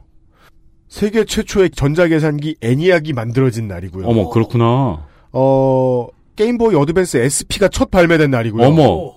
유튜브가 서비스를 시작한 날이고요. 오. 어, 포켓몬스터 10주년 기념작 포켓몬스터 DP, 디아루가 펄기아가 한국에 발매된 날이고요. 어, 이거 짱이다. 빌리 해링턴이 일본 방문한 날이에요. 진짜. 아 근데 뭐 대단한 날이긴 하네요. 그리고요. 일본에서는요. 훈도시의 날이래요. 일본은 훈도시 협회 제정일이래요. 아 그럼 빌리 해링턴은 훈도시의 날에 일본을 방문했었네요. 홍보대사가 되는 거죠. 그 입으로가 막 주잖아요. 왜냐하면 후는 이, 아, 시분 도, 시는 사라서. 아, 또 있어요. 롯데그룹 창립 기념일이에요. 짱이다. 그렇습니다. 아 롯데그룹 창립 기념일이면은 네. 그날 롯데는 행사를 하겠네요. 네. 그리고요. 그러면은 네, 네. 커플은 그날 되게 싫겠네요. 롯데를 다니는 커플은. 상당히 불충한 일이죠. 네. 그리고 원희룡과 송호창의 생일이기도 해요. 아무도 초콜릿 주지 마세요. 원희룡과 송호창한테만 주세요. 네. 어떤 날에 대해서 그런 의미를 따지기 시작하면은 못 만들 말이 없죠. 그런데 지금 즐겁게 웃었습니다만 네. 심지어 제가 지- 저마저도 이 타이밍에 이 말을 하고 싶어져요. 저희가 안중근 의사의 의거를 폄하하는 게 아니라고요. 저는 제가 이 말을 하고 싶어진 이 감정이랑 지금 싸우고 있는 거예요. 네. 이런 상당히 상식적인 주장을 하기 위해서도 언론이 애국심이라는 카펫을 깔고요. 이 위에서 논쟁을 합시다라고 판을 깔면 반박하는 사람들은 방어적인 자세를 취해야 돼요. 무슨 얘기가 튀어나와도 일단 내 애국심을 의심하지 말라라는 이야기부터 시작해야 됩니다. 애국심 있다 혹은 나는 그 사실에 대해서 당신이 말하는 것의 코어 핵심을 비판하려는 게 아니다. 나는 당신을 비하하는 게 아니라 악의가 없다라는 전제를 막 깔고 난 다음에 어 그래도 이건 좀 논리적이지 않습니다라는 말을 해야 된다고. 그렇죠. 자, 일단 나는 안중근 의사를 존경해. 그리고 뭐가 어때? 네, 뭐가 안중근 어때? 의사의 의거는 이런 이런 역사적인 의미가 있었어. 다 깔고 난 다음에 해야 돼요. 이, 프레임에 이 미 끌려 들어갔죠. 이 카페디에서 놀고 있다는 게 과연 합당한 일인가라는 질문을 해볼 시기가 되었다고 생각을 해요. 네. 그리고요, 누군가가 방어적인 자세를 취하면 공격하는 사람들은 그 틈을 정말 절묘하게 파고들어요. 아니, 나라 사랑하는데 과한 게 어디 있어? 음. 애국심에 지나친 게 어디 있어? 지나치다라는 건 애국심이라는 문- 단어와는 한 문장에 들어가지 않아. 그렇기 때문에 이 기회에 젊은이들이 안중근 의사의 의고도 기억하고 민족의식 고취하고 애국심 고양되면 서로서로 좋은 거 아닌가. 그쵸. 예, 라는 말이 파고 들어와요. 상대방이 방어적인 자세를 취하잖아요. 그 말을 할 수 있는 공간을 열어둬요. 아, 저는 안중근 의사를 폄하할 의도가 없고요. 도대체 안중근 의사를 욕보이는 게 누구냐라는 말 하고 싶지만 저는 폄하할 의도가 없고 이걸 농담으로의 소재를 삼는 것도 아니고 다만 이건 지나치게 비논리적입니다라는 말을 하는 식으로 방어적인 자세를 취하기 때문에 저쪽은 그 지점을 정말 절묘하게 찌릅니다. 아니 애국심에 과한 게 어딨어? 전 이게 애국심을 위해서 논리를 포기하는 연습을 사회에게 시키고 있다고 생각해요. 음. 이 말을 하고 싶었어요. 애국심이라는 것을 꺼내오면은 네. 그때부터 상대는 피곤하게 그 다음 대화들을 이끌어 나갔잖아요. 네, 언론이 일단 우리 이 판에서 놉니다라고 애국심이란 이름의 카펫을 깔고 우리 2위에 올라옵시다. 2위에서 논의합시다라고 하면은 논의에 참가한 대부분의 사람들이 혹은 모든 사람들이 논리를 어느 정도 포기하고 눈을 감아야 돼요. 네. 그 연습을 시키고 있어요. 그- 이게 사회의 분위기라는 거죠. 그런데 제가 역사에 대해서 아는 척 말을 할 수 있는 자격은 없습니다만 그래도 한마디를 하자면 역사가 증명하는 바 애국심을 위해서 논리를 포기하는 연습을 사회 구성원들이 하고 있으면 그 일은 절대로 사회 구성원 개개인의 행복에 도움을 주지 못해요. 최첨단의 기술은 지금까지도 가장 많이 쓰이는 교과서와 같은 최첨단의 애국심을 잘 활용하는 국가의 기술은 다 나치 독일이 만든 겁니다. 음. 보통 이제 국민들에게 어, 공격을 받고 있다고 선전을 합니다. 아니면은 이제 요즘에 우리나라 같으면 옛날에 공격받았던 것을 선전합니다. 음. 네. 그러면 평화론자들에게 그 와중에 이제 평화를 외치는 사람들에게 애국심이 부족하다고 맹비난을 퍼붓고 음. 그리고 실제로 국가를 조금씩 위험에 빠뜨립니다. 네. 그러면 모든 국민은 애국심을 가지고 따라온다는 거죠. 이게 제가 제 wording은 조금씩 다릅니다만 이게 아마 헤르만 괴링이 했던 말일 겁니다. 예. 어떻게 생각하면은 발렌타인데이와 안중근을 이으려는 언론의 시도 그리고 매해 2월 초에 나오는 이 광고인지 뭔지 모를 기사 이런 거는 그렇게 심각한 문제는 아니에요. 게다가 저쪽이 하는 말이 틀린 말도 아니에요. 아 이게 왜 한번 안중근 의사 다시 생각해내면 나쁠 거 없죠. 하지만 적어도 포털 사이트에 들어가셔서 안중근 발렌타인데이라고 검색해 보시고 거기 나오는 이미지를 보시고 난 다음에 어느 정도 위화감을 느끼셨다면 그 위화감의 정체는 아마 이게 아니었을까라고 저는 생각을 해요. 네. 언론이 사회 구성원들을 상대로 그 질문을 반복하고 있는 거예요. 여러분은 애국심을 위해서 논리를 얼마나 버릴 수 있습니까? 포기할 수 있습니까? 네. 바로 이런 간단한 것에서부터 반박을 시작해야 돼요. 네. 너무 거대 담론으로 가면은 반박이 어려워져요. 공부도 굉장히 많이 해야 되고. 음. 아까 말씀하신 것 같은 그런 예들을. 안중근과 발렌타인데이라고 하는 것은 의외로 논리적인 허점이 너무 많기 때문에 네. 간단한 대화로도 그거는 지나치다라는 말 정도는 할 수 있어요. 바로 요런 것부터 반박을 시작해야 돼요. 이거를 언론이 과연 이런 식으로 사용하는 것이 옳은 일인가라는 질문은 이전, 이젠 나와야 된다고 생각합니다. 피해자들이 나올 것이고 그 피해자들 중에는 이제 초콜릿 만드시는 분, 네. 안중근 의사 모양 초콜릿을 만드는 사람들이 있을지도 모르죠. 애당초 전 예측합니다. 20대 청년들이 연인과 즐거운 시간을 보내기 위해서 초콜릿을 들고 길을 걸으면서 저는 안중근 의사를 잊지 않았습니다. 저는 애국자입니다. 하지만 저희는 연인이기 때문에 이걸 즐기겠습니다라고 말을 해야지 언론에 타박을 듣지 않는 사회는 건강한 사회가 아니에요. 그건 아, 근데 진짜 음. 발렌타인데이에 마케팅을 놓고 수합 분석을 하면은 유일한 해결책은 안중근 모양 초콜릿이네요. 그러니까 제가 좀 그, 어, 제가 좀 위험한 발언이라는 생각이 들면서도 얘기하지 않을 수 없는 게, 나올 거예요! 왜? 그걸 만드는 업자가 언론에 의한 피해자일 음. 테니까요. 그리고 상업적인 접근 이전에 제가 지금 겁을 내고 있는 건 그거죠. 여러분은 저를 비웃으실지도 모릅니다만 5년이나 10년쯤 뒤에 안중근 대의로 만들자라는 서명 운동이 벌어지지 않으리라는 보장은 없다고 생각해요. 음. 네. 그게 이제 구미에서 그런 운동을 시작했다가, 나중에 이제 박정희 대의를 만들면서 실체를 드러내겠죠. 그 이야기는 좀 이따 다시 한번 해보겠습니다. 예. 이 지점쯤부터 사람들이 한번 선을 그어줘야 된다고 생각합니다. 사회 구성원들이 언론에게 여러분 너무 나가고 있습니다.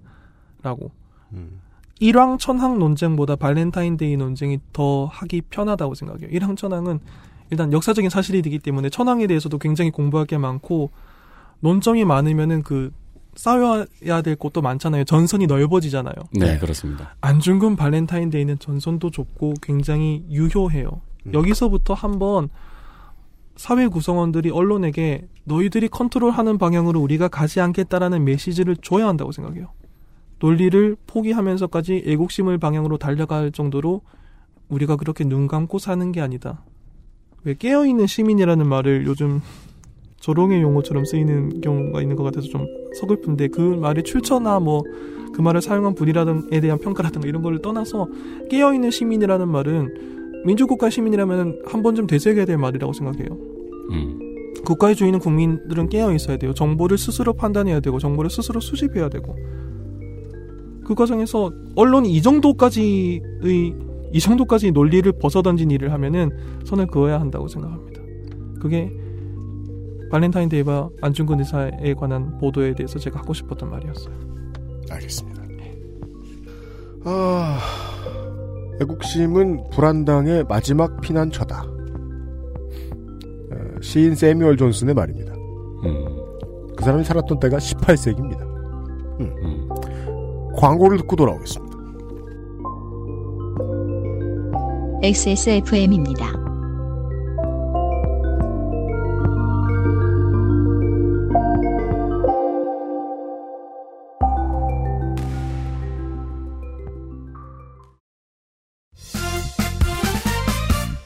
선택, 바른 선택.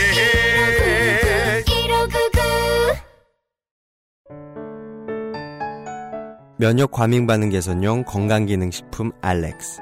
면역 과민 반응 개선 기능으로 국내 최초 식약처 개별 인정을 받았습니다.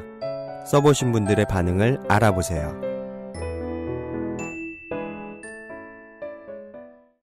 콕 집어 콕. 좋은 원료를 쓴 김치를 만들 시간이 없을 땐 콕 집어 콕. 배추, 무, 고춧가루, 생강, 전부 국산. 다시마, 홍합, 표고버섯도 아낌없이 쓰죠. 그러니까 김치가 생각날 땐 콕 집어 콕. 자체 교사 자격 시험을 통과한 선생님들만 수업을 진행하고 적은 학생 수를 유지해 수업의 질이 떨어지지 않는 전화 영어. Perfect 25.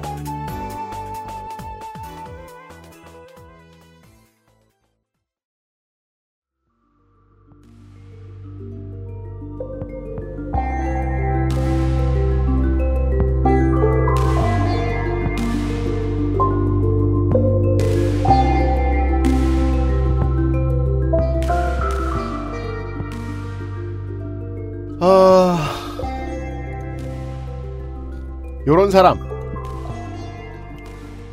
어, 성신여자대학교의 서경덕 교수.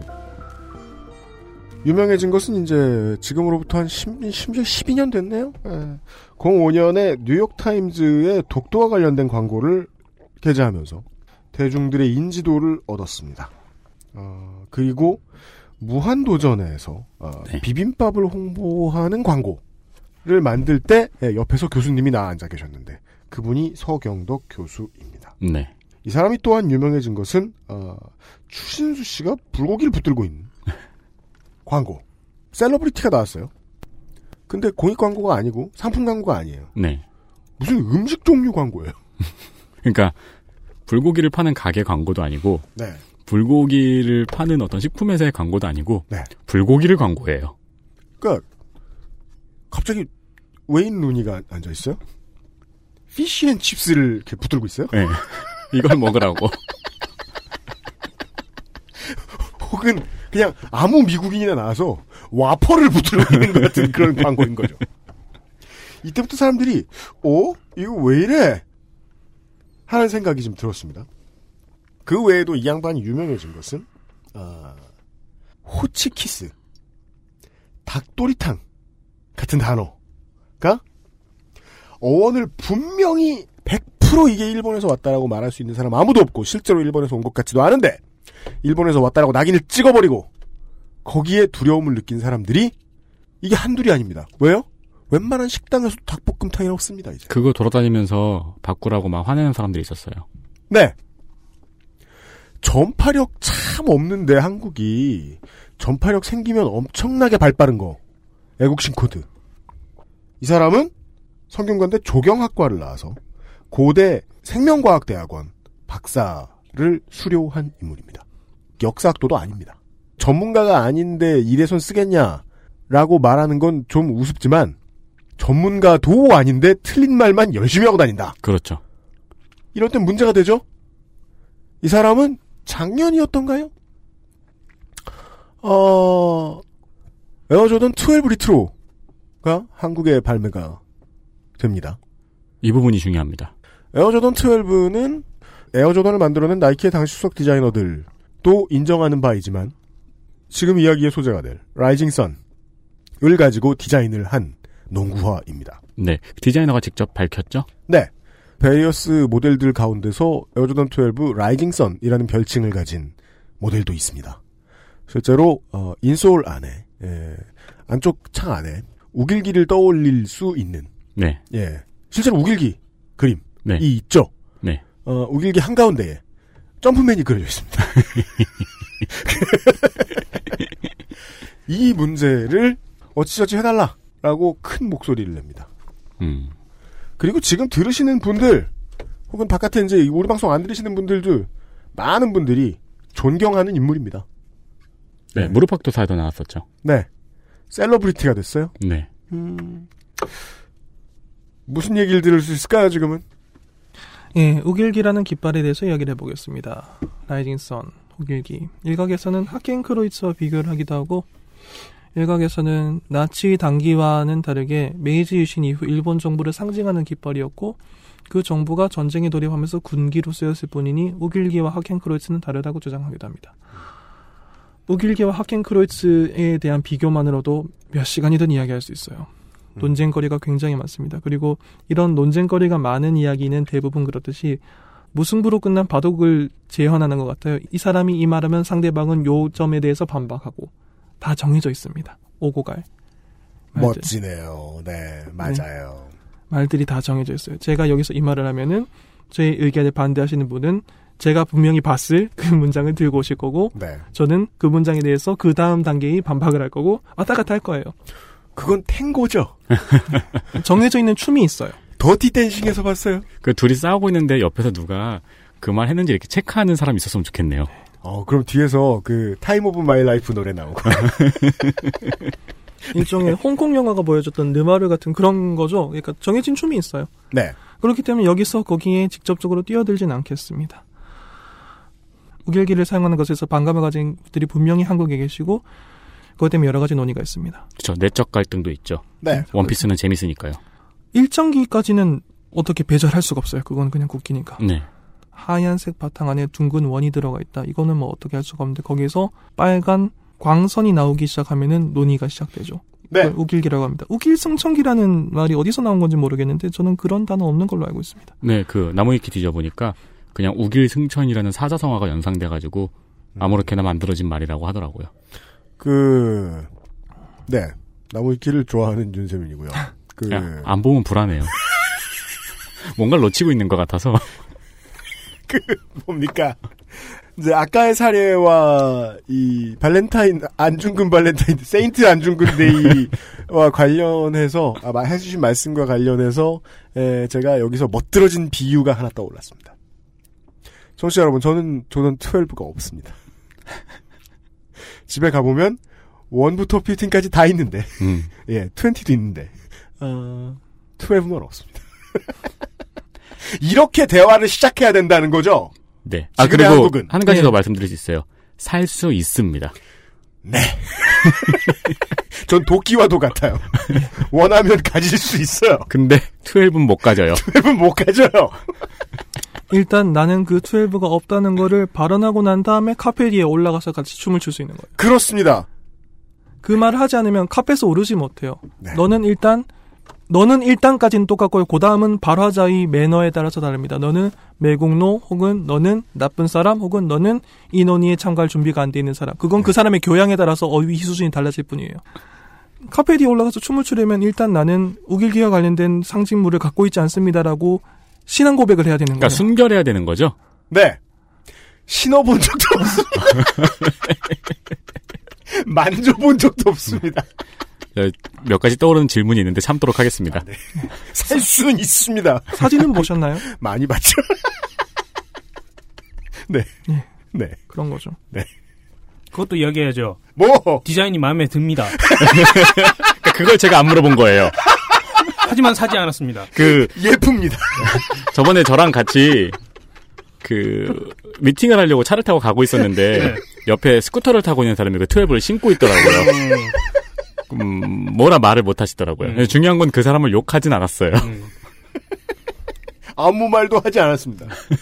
만져보지도 않았습니다. 예쁘다고 생각했습니다. 그러나 사지 않았습니다. 하지만 살 수 있습니다. 네. 등등등. 예. 어, 우길기획안에서 당위를 말하기 시작하면은 논의가 너무 넓어집니다. 어떻게 해야 한다를 이야기하는 게 아니라 현실론을 이야기하자면 우길기와 관련된 문제들을 축약되면은 거기죠.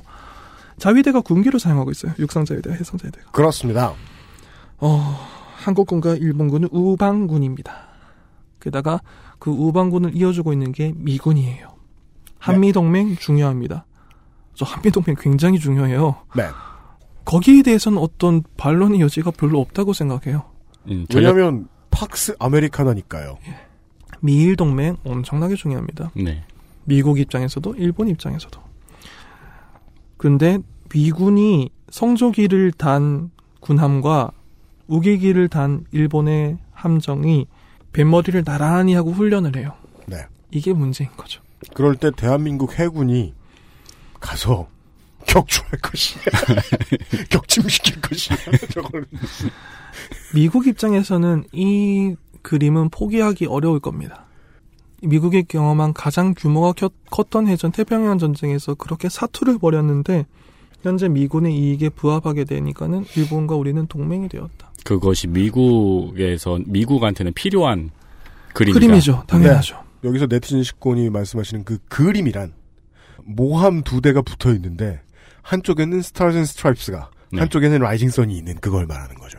미국이 앞으로 미국의 적과 어떤 전쟁을 벌일지라도 미국의 적들은 그 사실을 기억하겠죠. 우리가 정권을 새로 세워서 미국과 동맹을 맺고 미국의 이익에 부합하는 나라가 돼서 미국의 이익에 부합하는 행동을 하면은 우리나라 함정도 성조기를 담 미군의 배와 뱃머리를 나란히 해서 훈련을 할 수 있을 것이다. 네. 미군은 이 그림을 포기하기 어려울 거예요. 네. 그렇기 때문에 하켄크로이츠와 6일기가 국제사회에서 위치가 다른 거는 거기죠. 간단하게 이야기하면. 힘의 논리입니다만. 미국이 6일기를 인정하고 있어요. 음. 자유대의 군기로. 음. 네. 그냥 인정하고 있는 게 아니라 아주 적극적으로 인정하고 있어요. 네. 주일미군 홈페이지는 주소에 Rising Sun이라고 적혀 있습니다. 아, 그 차이는 저도 지금 알았네요. 음, 미군은 Rising Sun하고 같이 뱃머리를 가지고 들어올 수는 있지만 하켄크로이츠하고는 들어올 수가 없군요. 절대로 못하죠. 국제사회에서의 차이가 거기에서 있다고 생각을 해요. 하켄크로이츠에 대한 배제는 미국이 거- 절대 관여하지 않, 관여 안 하는 게 아니라 잘 해요. 심지어 헐리우드 영화에서도 나치를 연상시키는 상징물을 사용할 때도 나- 하켄크루즈는 배제를 할 정도의 센스를 갖고 있습니다. 음, 네. 네. 항상 배제를 해줘요. 네. 경례를 할 때도 한 팔이 아니라 두 팔이 드는 정도의 예의는 차려요. 네. 헐리우드 영화에서도. 음. 그 나치에 관련된 것에 대한 배제는 미국도 동참을 하는데 한국에서 우길기에 반박하는 사람들은 이 지점이 가장 아프고 여기를 찔러야 하죠. 미국의 입장에서 우길기는 배제 대상이 아니었어요.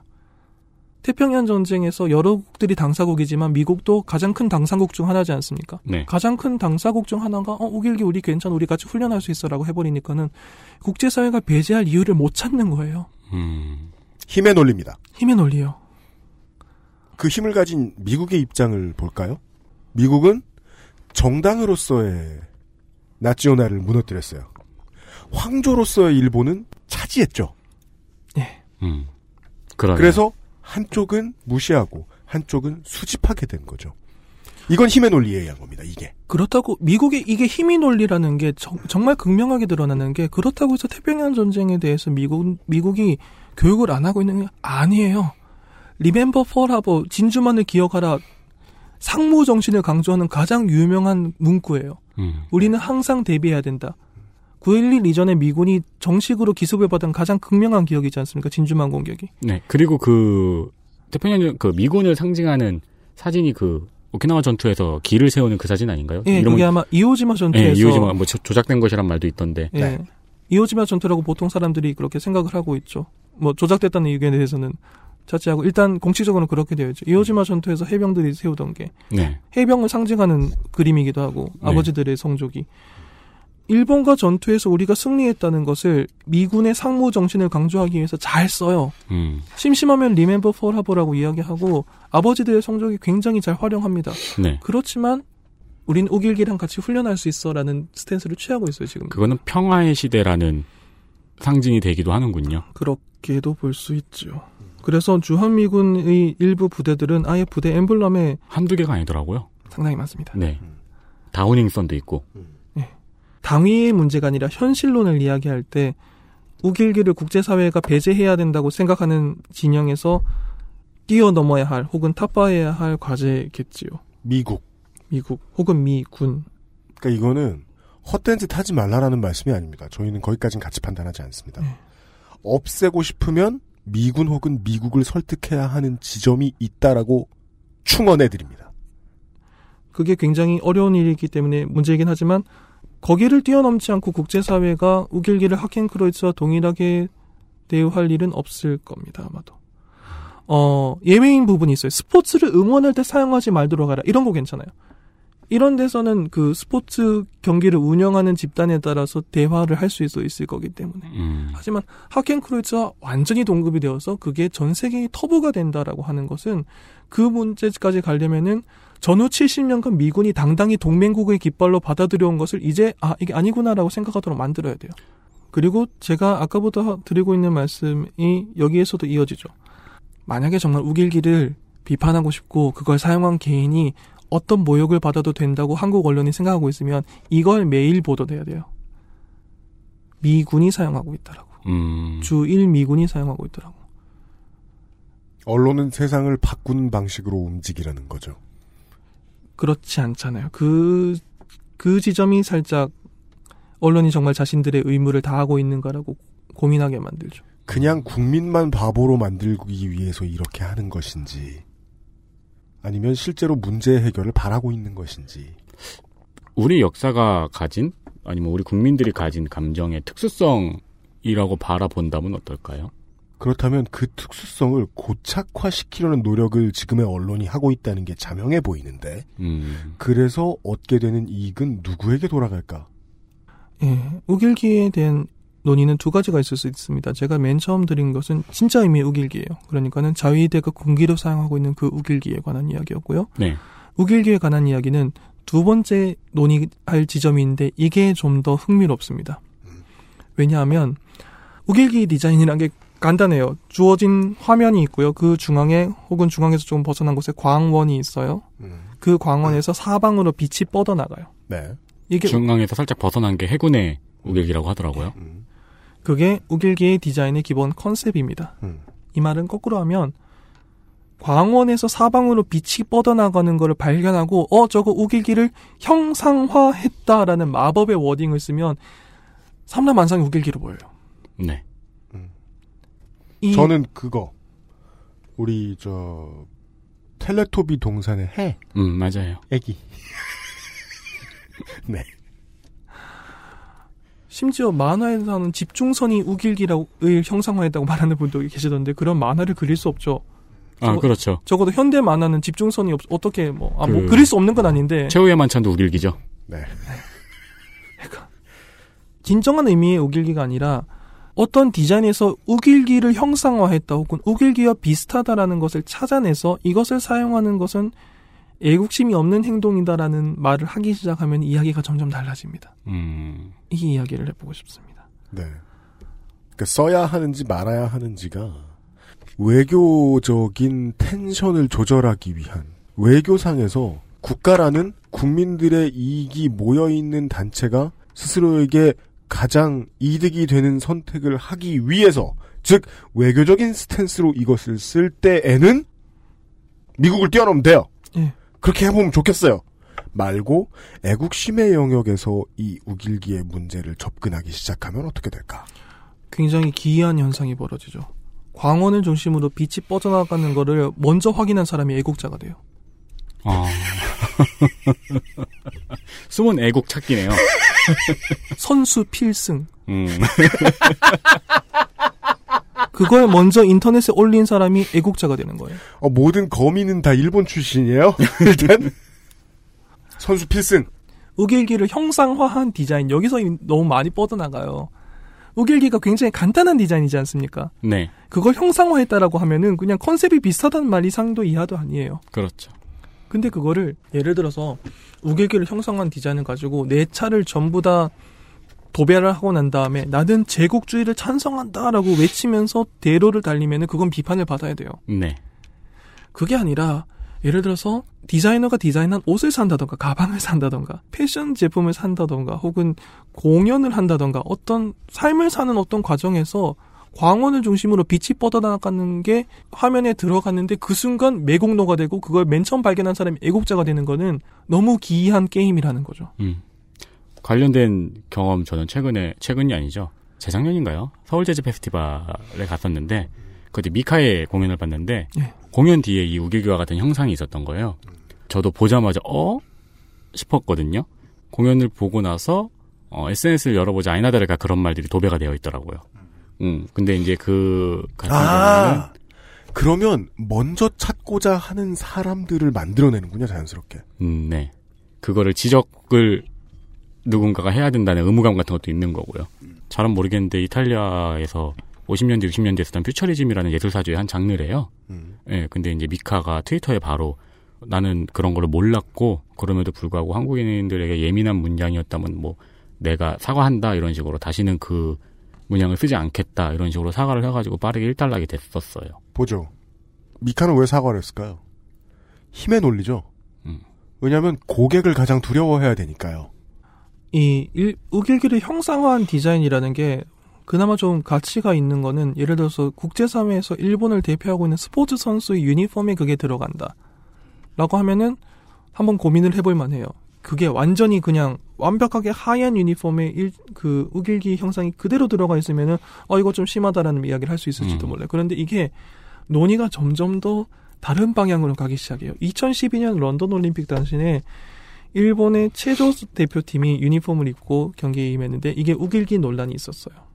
이걸 사진을 2012년 런던 올림픽 일본 체조 대표팀 이런 식으로 검색하면 바로 나옵니다. 어, 유니폼의 오른쪽에 붉은 원이 있고요. 검은 선들이 나선을 그리면서 뻗어나가고 있어요. 아무 선입견 없이 이거를 보고 우길기가 떠오릅니까? 라고 하면은 글쎄요. 투표라면 몇- 얼마나 나올까요? 음. 몇대 몇 정도가 나올 것 같습니까? 제 생각엔 글쎄요 한 반반. 근데 이거는 우길기로 보기 시작하면 우길기처럼 보여요. 맞아요. 그렇게 보이고 그가 이제 일본 대표팀의 유- 이게 이제 일본 대표팀의 유니폼이라는 것만으로도 혐의를 줄 수도 있고 예. 어 심지어 이제 2012년 당시에는 박종호 선수가 이제 세레모니 하면서 독도는 우리 땅이라고 쓰여 있는 종이를 들고 기쁨을 표출한 게 어, IOC가 이게 진상 조사를 나서면서 이 문제에 사람들이 더 분노를 해버렸죠. 분위기 상당히 안 좋았어요. 네. 그렇기 때문에 이게 문제가 될 만했어요. 그래서 2012년에 이런 일이 있었습니다. 그래서 2년이 지나고 2014년에 월드컵이 벌어지는데 월드컵 경기가 열리는데 일본의 축구 대표팀이 유니폼을 들고 나옵니다. 이것도 2014년 일본 축구 대표팀 우길기 유니폼이라고 하면 바로 나오는데 아디다스에서 만든 유니폼인데 JFA 마크를 중심으로 파란 유니폼인데 파란색 선이 뻗어 나가고 있어요. 네. 안 보여요. 잘 안 보입니다. 예. 거의 굉장히 주의 깊게 보면은 아, 이 하얀색 옅은 하얀색 선이 보이는구나 정도고 거의 보이지 않죠. 물론 이것도 광선을 형상화한 디자인이기 때문에 우길기와 컨셉은 같습니다. 맞습니다. 2014년에는 이 문제가 나왔습니다. 이 정도까지 되면은 일본 대표팀에서 우길기의 형상을 찾아보자라는 어떤 인터넷상의 움직임이 생기게 되죠. 혹시 이거를 가지고 우길기를 사용해서 군국주의에 대한 영광을 재현하려는 메시지를 주는 거 아닌가라는 이야기가 뭐 나올 수도 있어요. 그것 때문에 반대 운동이 나오기도 하고. 네. 그런데 그게 아니라 일본 일본을 대표한 스포츠 선수들이 국제 사회에서 스포츠 경기를 할 때 나온 유니폼 이야기를 벗어나서 패션의 영역으로 온다거나 아까 말씀하신 신발이라든가 백이라든가 옷 같은 디자인에서 오면은 그게 그렇게까지 군국주의를 찬양하기 위한 수단일까? 라는 의심은 한번 해볼 만해요. 다시 한번 보자고요. 힘의 논리의 상황에서 승리를 하기 위해서는요. 이제 곧 연예인들의 얘기를 하시겠죠. 예. 강자를 찾아가서 그를 잡아뜨리라는 거죠. 만만한 상대 때리는 걸로 즐기고 있지 말고 그러면 상황은 변하지 않고 영원히 지속될 거라는 겁니다. 한국 국민들 네티즌이 되어서 갑자기 이거 쓰지 마라 저거 쓰지 마라 여자 연예인 누구 이거 하지 마라 스포츠 선수 누구 저거 하지 마라 라고 약자들만 잽하고 다니면 그걸 보고 미국 함대가 옆에 있던 배에게 그걸 기 바꿔 라고 하지 않는다는 겁니다. 싸움은 영원히 지속될 것이고 선수를 치기 좋아하는 쉽게 끓는 사람들만 자꾸 승리를 맛보겠죠. 그리고 피해자는 계속 나오겠죠. 우길기 상징을 패션에 사용하는 것이 군국주의를 옹호할 의미는 아니지 않습니까? 라고 말하면은 아마도 하켄크로이츠의 예를 들고 싶은 분이 계실 겁니다. 그거는 어떤 의도와 상관없이 그 상징을 사용하는 것 자체가 터부시 되고 있어요. 네. 맞습니다. 그 이유가 뭐였죠? 인류에 대한 범죄를 나치가 저질렀기 때문이에요. 네. 개인을 말살하려고 했기 때문에. 음. 그런데 그러면은 우리가 이런 문양들을 배척하려고 드는 것은 기본에는 과거 전쟁 당시에 인류에 대한 범죄를 저질렀던 집단에 대한 저항의 의식이 기본에 깔려 있어야 된다고 생각해요. 그렇습니다. 저는 그 기본이 베이스에 깔려 있다고 생각을 합니다. 많은 사람들이 그렇게 생각을 하고 있고요. 일본이 우리한테 피해를 줬기 때문에 이게 감정적인 부분 분명히 있어요. 하지만 그게 다가 아니라는 거죠. 일본 제국주의가 했던 만행 저한테 24시간 주시면 24시간 이야기할 수 있어요. 72시간 동안 비판할 수 있습니다. 비판할 거리 굉장히 많아요. 그것을 비판하기 위해서 이 문양을 어떻게 배척해야 될까를 이야기를 하고 있는데 왜 그 과정에서 어떤 강력한 집단이 아니라 단지 포스팅을 잘못했을 뿐인 개인이 이렇게 사회적인 제재를 받아야 되고 이렇게 죽일 사람이 되어야 되는 거죠. 어떤 사회가 자신들의 목적을 위해서 한 개인을 이런 식으로 짓밟는 게 과연 오길기그나 하킹크루이츠를 배제하기 위한 목적을 정당할 수 있는 수단이 될 수 있을까 고민해 봐야 된다고 생각해요. 서브로 또 하나의 생각할 거리를 던져주신 것 같습니다. SNS 시대의 유행 중의 하나인 조리돌림. 네. 이 사람들은 화가 나면 조리 돌려요. 네. 예. 사람들은 화가 나면은 같이 화내줄 사람을 찾아요. 그래서 조리 돌려요. 그랬을 때 결과가 자기가 자기를 정말 화가 나게 했던 불의를 해소해 주었느냐 라는 질문을 하지 않을 수 없다라는 거죠. 네. 그래서 아까부터 아마 많은 분들이 예상하고 계셨던 올해 광복절에 있었던 그 사건 이야기가 나옵니다. 어떤 아이돌 그룹, 어, 아이돌, 여성 아이돌이 여러분이 알고 계시는 그 사진을 올리고 언론의 문매를 맞았죠. MBN 2016년 8월 17일 김명준 앵커의 말 여러분 광복절 연휴 잘 보내셨습니까? 뉴스파이터 김명준입니다. TV로 방영된 광복절 특선 영화들 어떻게 보셨습니까? 먼저 TV에서 아침을 네 언제 영화 에서 아침을이 TV로 방영됐냐고요? 아, 했지 않습니까? 가 광복절 아침에 일으킨 우길 승천기 소동 정말 짜증나는 아침을 선물했습니다. 기대를 모았던 배드민턴 복식 한일전이 일본의 승리로 끝이 나고 말았습니다. 뭐 아쉽지만요. 축하해야 할 건 축하해야죠. 네, 축하드립니다. 씨, 네, 뉴스파이터 여기서 마치겠습니다. 그리고 이제 트위터 쓰시는 많은 분들도 이게 사리가 뭐가 문제인지 아세요. 특히나 이제 그 MBN 앵커 얘기 나오면서 많이들 지적하셨죠. 예. 아니 이럴 에너지를 10분의 1만 가지고 박근혜 정부의 대일 외교를 깔아. 그렇죠. 축하합니다. 씨라는 헛소리를 MBN 앵커가 짓거리는 걸 보고 8월 화내시는 분이 17일에 많았죠. 했었죠. 리우 올림픽 배드민턴 준결승전에서 한국 대표팀이 일본 대표팀에 패배합니다. 게다가 이게 스포츠 보도였어요. 얼마나 비겁한 일입니까? 네. 이걸 보도하면서 방금 말씀하신 그 말을 했어요. 게다가 제가 알기로 아직 사과도 하지, 사과도 하지 않은 걸로 아는데 MBN 측은 사과할 계획이 없다라고 당당하게 밝혔어요. 그러니까 나는 누군가가 애국자가 아니라고 내 마음대로 지목해 놓고 그에게 폭력을 휘두른 게 너무 자랑스럽다라고 말해야 돼요. 그런 식으로 생각할 놈은 그렇게 말을 해야 돼요. 왜냐하면 지지자가 달아나면 안 돼요. 네. 갑자기 이성을 찾으면 어떡해. 저는 이 사건이 굉장히 큰 시사점을 하나 준다고 생각해요. 아까부터 제가 반복하고 있는 말이 있습니다. 애국심이라는 카페에서 언론이 깔면은 그 위에 올라오기 위해서 일단 나는 애국자입니다라고 자기 고백을 하고 그 카페에서 올라가야 돼요.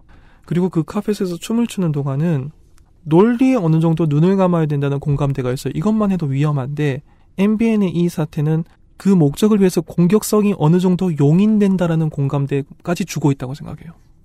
애국심이 없는 사람이라고 혹은 매국노라고 매국노란 말도 좀 그렇지만 애국심이 없는 사람이라고 공감대가 형성된 사람을 공격할 때는 어느 정도 공격성이 용인된다.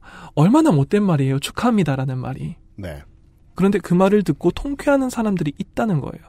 많죠. 가장 먼저 배척해야 될 일이에요. 굉장히 위험한 사인입니다. 사회 구성원들이 애국심을 위해서 논리를 어느 정도 눈을 감을 수 있고 공격성도 어느 정도 용인된다. 어느 정도 용인되잖아요. 계속 용인돼요. 맞습니다. 공격성은 항상 가속됩니다. 관중을 위한 것이기 때문이죠. 에스컬레이터가 붙어요. 네. 이런 공격성이 나오기 시작했을 때 엄청난 비판이 필요하고 다행히 이번에는 비판이 있었습니다만 그럼에도 그 비판이 사과를 이끌어낼 정도의 비판은 아니었어요. 음. 일제히 만행을 비판하려면 정당하게 비판할 소재가 얼마든지 있어요. 네.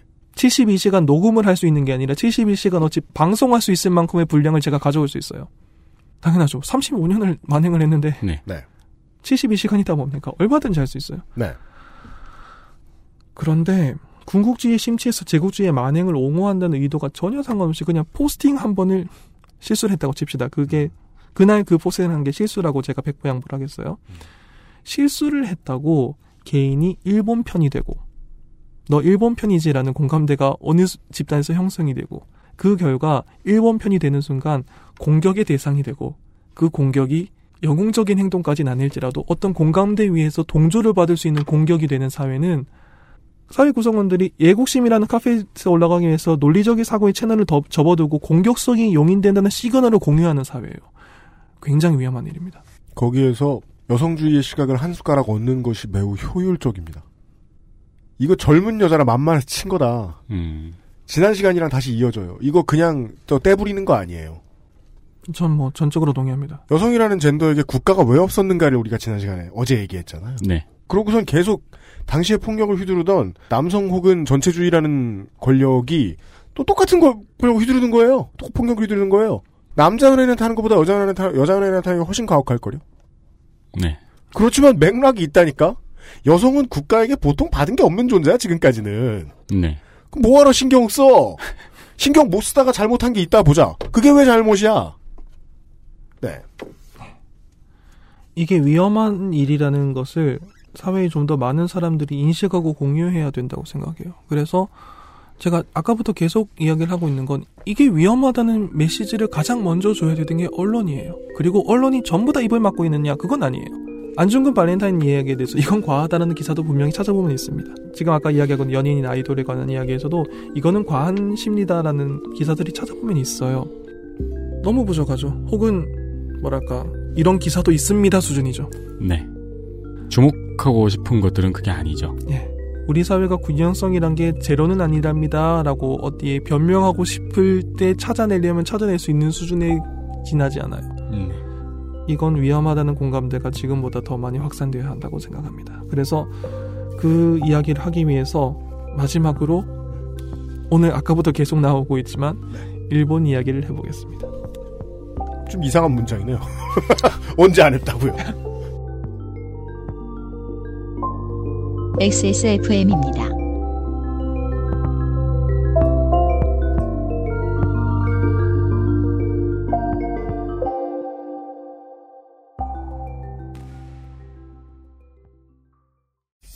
매일 들려오는 대형 추돌 사고, 급발진, 보복운전 뉴스. 아직 블랙박스를 달지 않으셨나요? 기본 스펙은 확실히 갖추고 가격은 낮춘 미르 블랙박스가 여러분의 선택에 도움을 드립니다. 본사는 물론 전국 50개 공인센터에서 받을 수 있는 믿음직한 AS, XS몰에서 구입하실 때만 받을 수 있는 AS 기간 연장 서비스까지 이제 선택하세요. 믿을 수 있는 목격자 미르 블랙박스 M8 게시판을 가보니 그래픽이 어떻다 말이 많은데 이해는 안 되고 작품으로서의 게임만 즐기시면 되는 당신은 합리적인 유저입니다. 당신을 위해 준비된 최적의 시스템, 전기를 적게 쓰고 발열이 적은데 당신이 원하는 게임 플레이에는 무리가 없는 정품만 쓰고 AS도 확실한 다목적 데스크탑. 액세스몰에서 32만원만 결제하시면 당신의 것. 향후에 생기는 문제도 함께 해결됩니다. 스트레스를 줄이고 쾌적함을 늘리는데 드는 비용. 컴스테이션을 고려해 주십시오. 컴스테이션은 조용한 형제들과 함께합니다.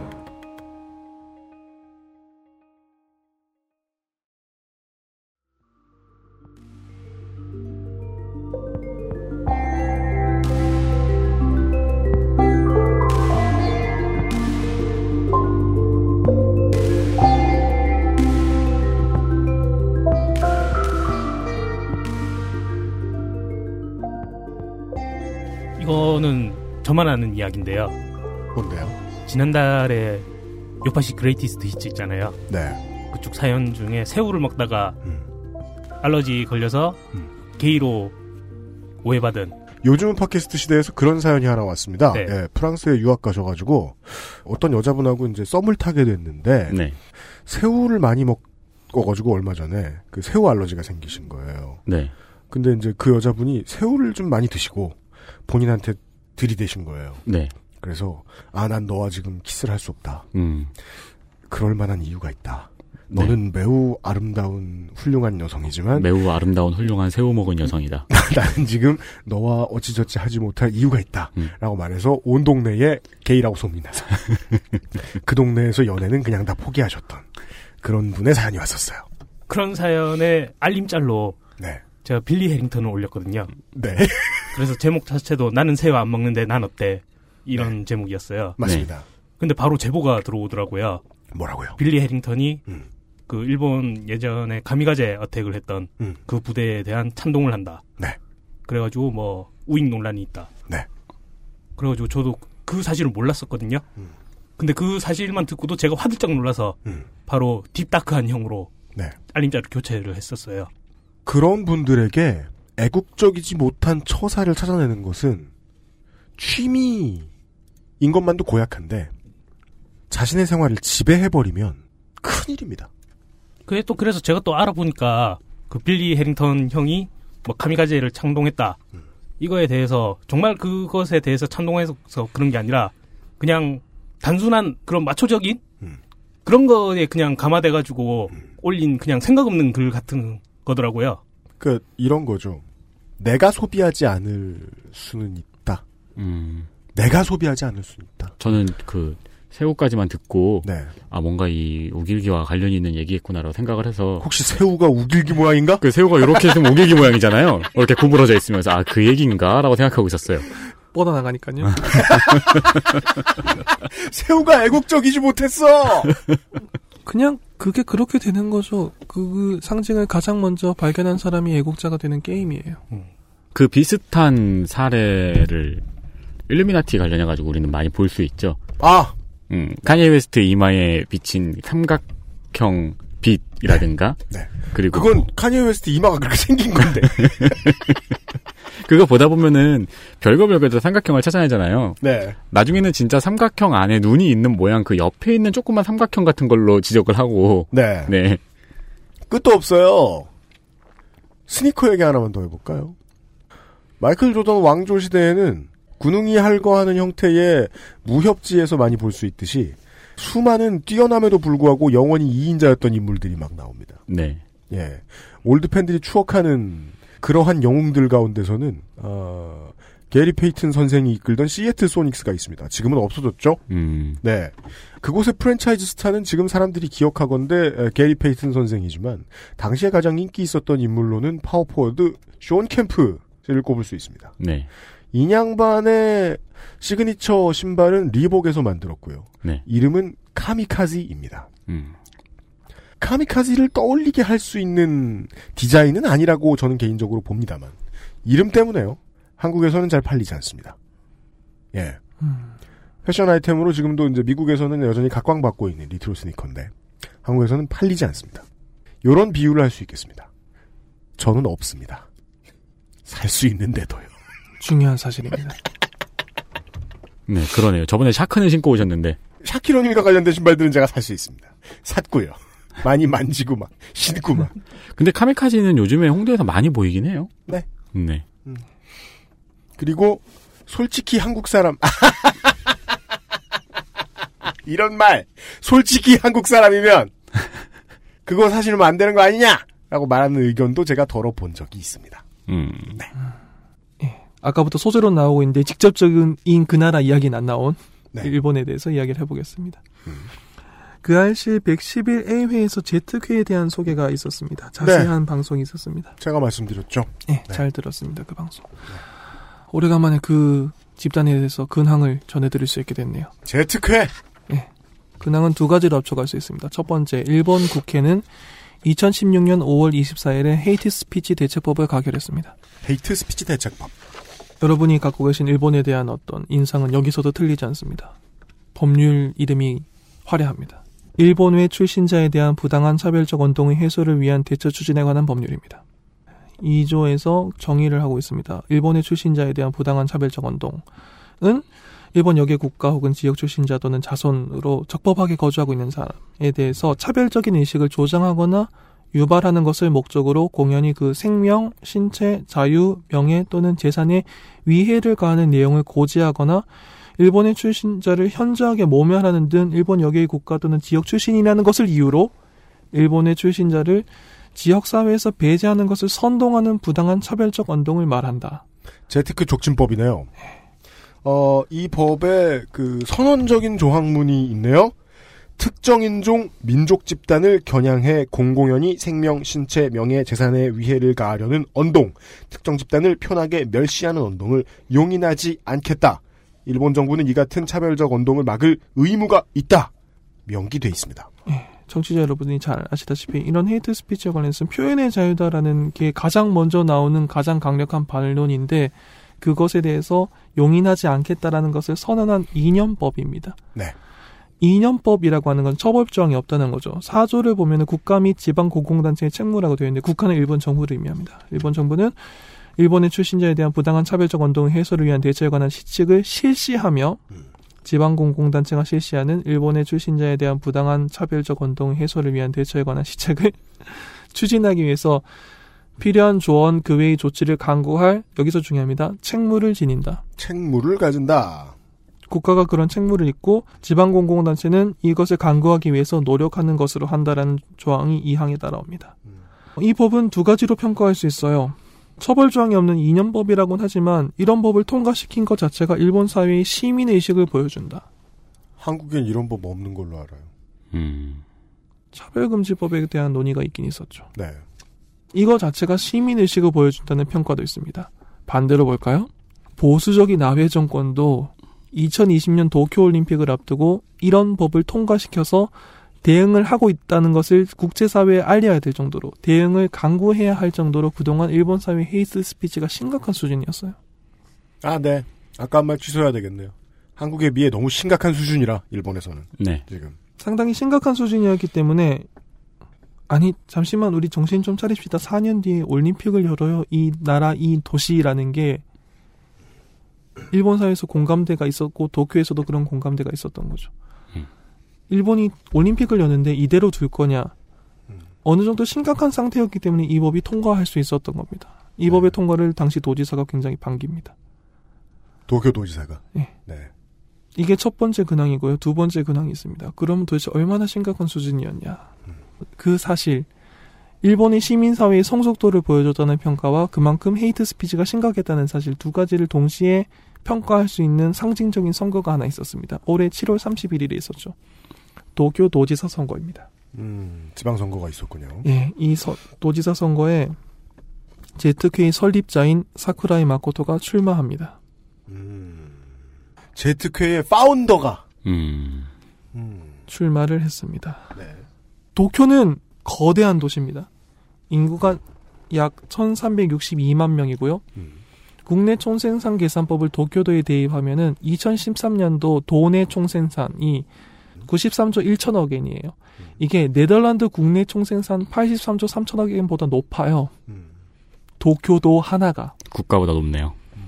도쿄도의 2016년도 예산은 13조 6,500억 엔 정도인데 이게 스웨덴 예산에 필적해요. 13조 6,500억 엔. 한국 예산이 한 올해 한 386조 원 정도 되거든요. 네. 13조 6,500억 엔에 10을 곱하면 한 136조 나오죠. 네. 한국의 대략 3분의 1. 일본 지방자치단체 가운데서 유일하게 일본 정부의 교부금도 안 받아요. 재정이 워낙 튼튼해서. 그만큼 도지사의 권한도 막강하죠.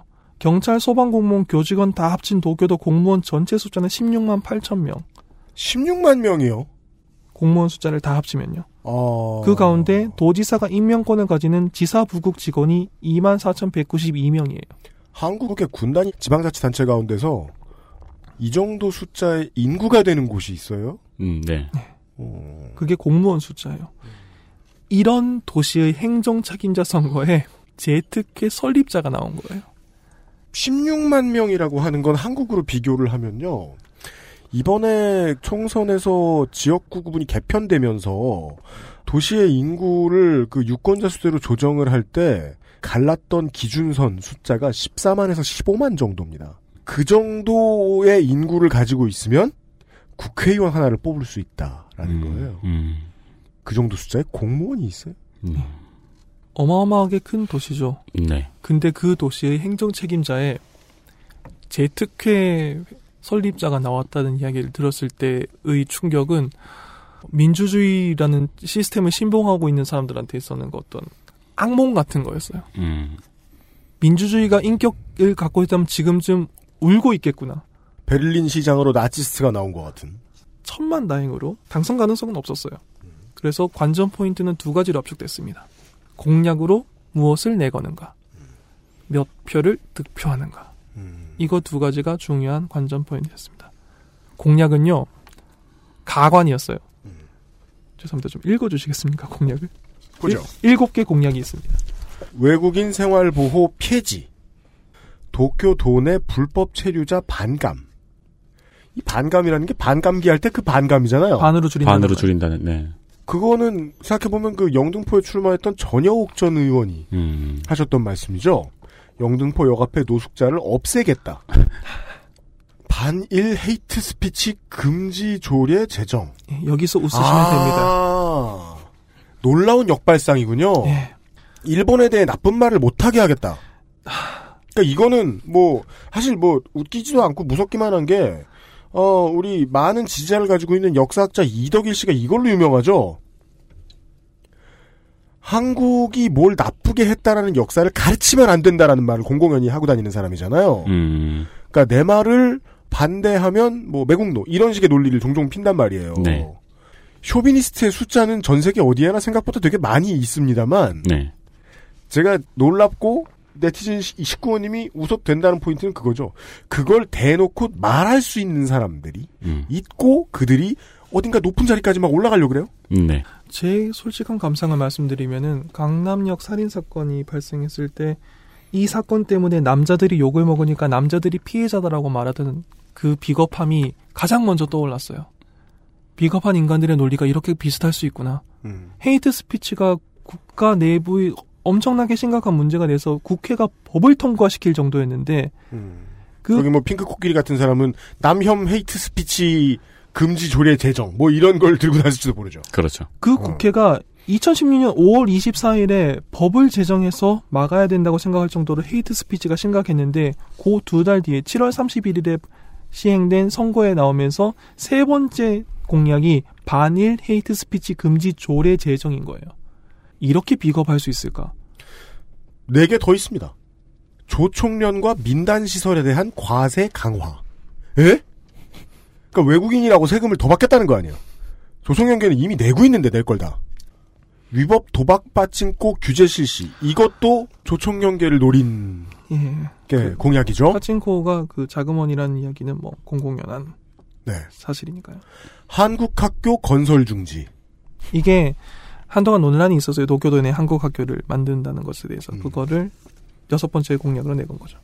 컴팩트한 도쿄 올림픽 실시. 예, 뭐 예산 낭비 안 하겠다는 말입니다. 그 야구 한 종목 하겠다 이거지. 금메달 하나, 종합 1위. 아, 뭐, 왔다. 등수 안 정하죠. 한국만 따지지. 아무튼, 네. 공약은 가관이었어요. 음. 일곱 개 공약이 있는데 여기서 1번부터 6번까지가 제일 한국인 이야기예요. 네. 외국인 이야기. 다 한국인 차별이에요. 일곱 번째가 그나마 올림픽 이야기인데 2016년이라고요. 음. 자기 임기 거의 끝날 때쯤 이야기. 그러니까 임기 끝나기 전까지 올림픽 말고는 한국인 차별을 하겠다는 게 공약인 거예요. 그러니까 이 여기서는 그게 헷갈리는 거예요. 공약이라는 것은 나를 뽑아주세요라고 말하는 거잖아요. 예. 근데 이 사람은 내가 하고 싶은 거를 적고 있잖아요. 예. 근데 원래 그 둘이 합치해야 이상적인 정치인이죠. 그렇긴 하죠. 따라서 이 사람은 이상적인 정치인이죠. 제트크에게는. 그러니까 이 사람은 세상을 그렇게 보고 있는 거 아니에요? 이게 니즈라고. 네. 여기에서 간단한 숫자를 몇 개 보고 가겠습니다. 일본 인구는 1억 2,700만 명 정도 됩니다. 약 1억 2,700만 명이에요. 외국인은 지금 2015년 12월 기준으로 223만 명 정도 됩니다. 1억 2,700만 명 중에서 223만 명이 외국인이고요. 특별영주자, 제일한국인이 얘기는 다음에 기회가 있으면 한번 길게 하겠습니다. 특별영주자는 34만 명이에요. 34만 명. 많이 줄었습니다. 2015년 12월 기준으로 34만 명인 걸로 제가 알고 있습니다. 1억 2,700만 명 중에서 34만 명입니다. 도쿄도로 해볼까요? 도쿄도의 도지사 선거니까요. 도쿄도의 인구는 약 1,362만 명이고 이 가운데 외국인은 약 44만 9천 명입니다. 특별 연주자 얼마일까요? 4만 5천 명이에요. 1,300만 명 중에 4만 5천 명. 1,362만 명의 대표를 뽑는 선거에 나가면서 1번부터 6번까지 공약이 4만 5천 명 차별하겠다는 거예요. 음. 이런- 재밌군요.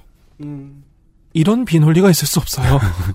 그러니까 니즈가 이거라고 생각을 하는 거예요. 전 제가 왜 지금까지 이 얘기를 왜 들었는지 알았어요. 예. 이게 애국의 결과예요. 제가 아까 도쿄에 대해서 왜 그 CIA 팩트북 같은 이야기를 왜 길게 했냐 그거예요.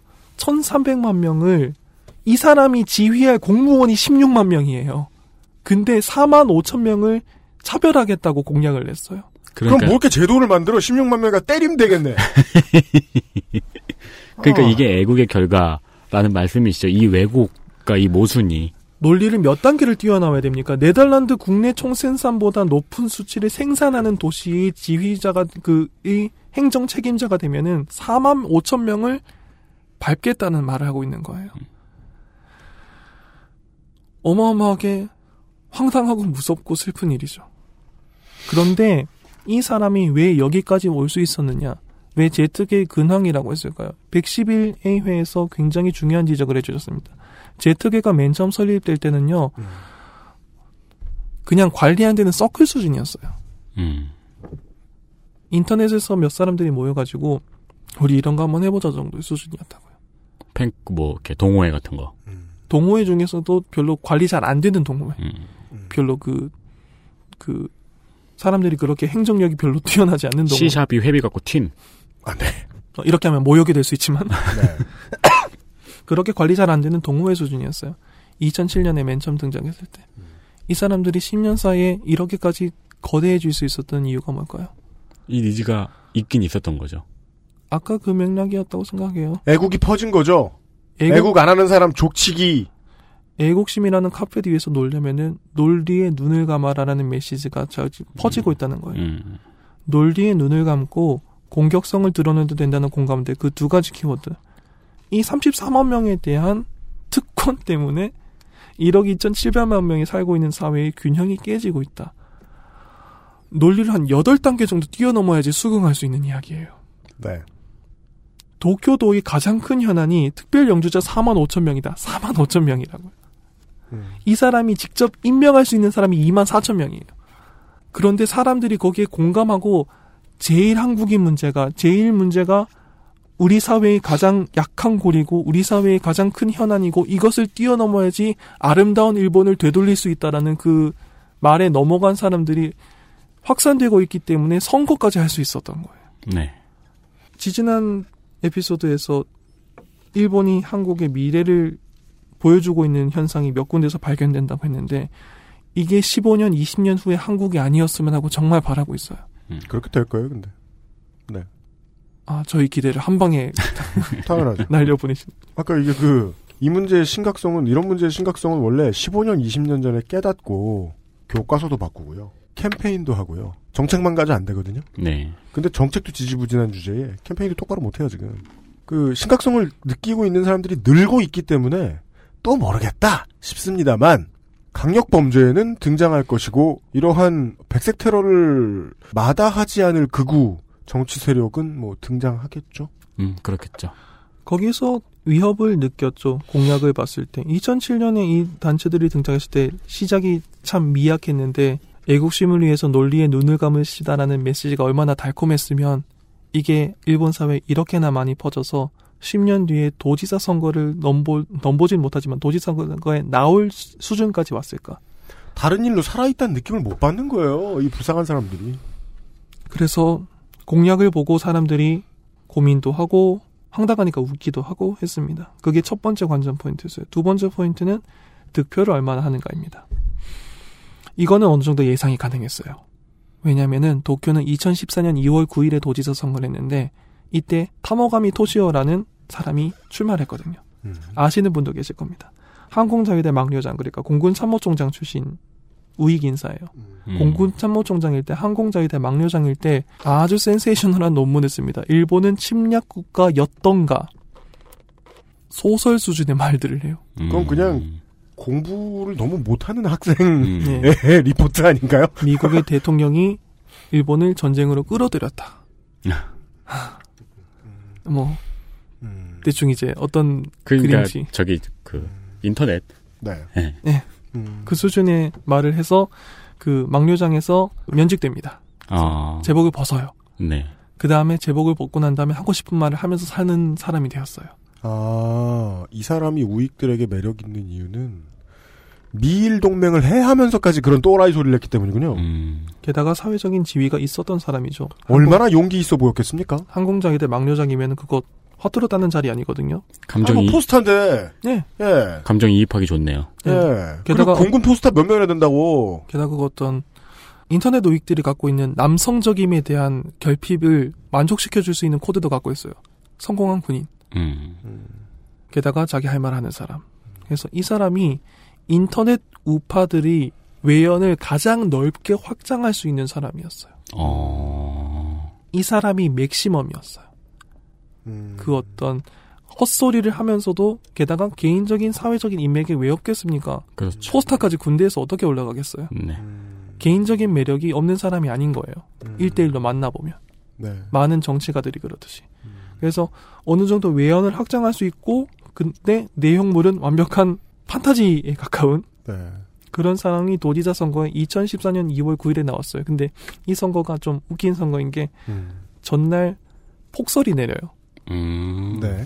도쿄는 그렇게 눈 대책을 잘 하는 도시가 아니기 때문에 네. 폭설이 내려가지고 사람들이 많이 못 가요. 그래서 투표율이 굉장히 낮은 선거였습니다. 어. 이때 61만 865표를 획득합니다. 12.55%로 4위를 차지해요. 이 투표 결과를 보고 사람들이 많이 놀랐어요. 생각보다 높네요. 그 폭설을 들고 62만 명이 이 사람한테 투표를 했다. 음.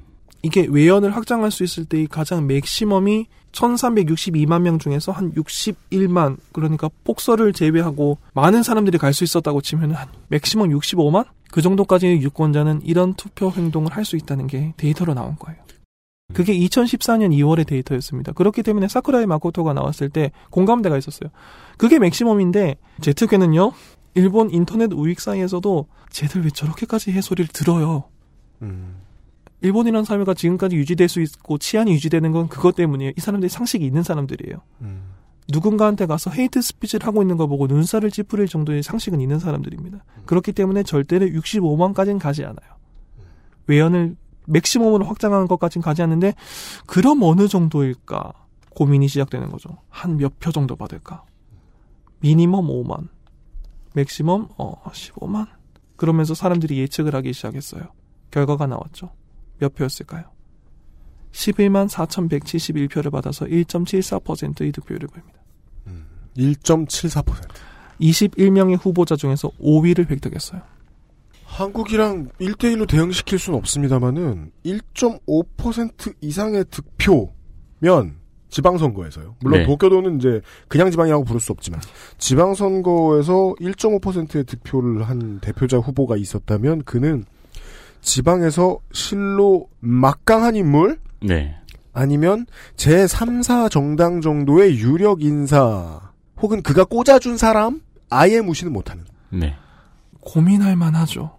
음. 이 숫자를 일본 사회가 어떻게 받아들여야 되냐. 예. 심각하게 고민할 만하죠. 음. 우리는 도널드 트럼프가 보여주는 쇼를 지금 보고 있죠. 네. 그렇죠. 미국 선거에 대해서 어떤 분이 그런 말씀을 하셨더라고요. 미국 대통령 선거는 미국 국민들에게 맡기기엔 너무 중요한 선거다. 그렇죠. 어떤 세계 지식인의 공감대가 될 만한 네. 저걸 저 사람 저 사람들한테 막 아, 미국 국민들을 모욕하는 건 아닙니다만 네. 지금 트럼프가 있는 행보를 보면 그 말이 한탄 이상이 뭔가로 보이잖아요. 그렇죠. 도쿄 도지사는요. 아까부터 제가 계속 강조하고 있지만 엄청나게 중요한 자리예요. 굉장히 많은 사람들에게 굉장히 많은 일을 해줄 수 있는 자리예요. 그렇죠. 그것이 또 도쿄만의 문제가 아니라는 것은 첫 번째 시간 때도 말씀을 해주셨고요. 예. 네. 일본의 문제이기도 하고요. 네. 그런데 유권자 중에서 11만 명이 사쿠라이 마코토한테 투표를 하러 갔어요. 두 가지 측면으로 근황을 전해드리겠습니다. 헤이트 스피치를 대체하는 법률이 통과가 됐고요. 그 두 달 뒤에 사쿠라이 마코토는 도지사 선거에 나와서 11만 표를 얻었어요.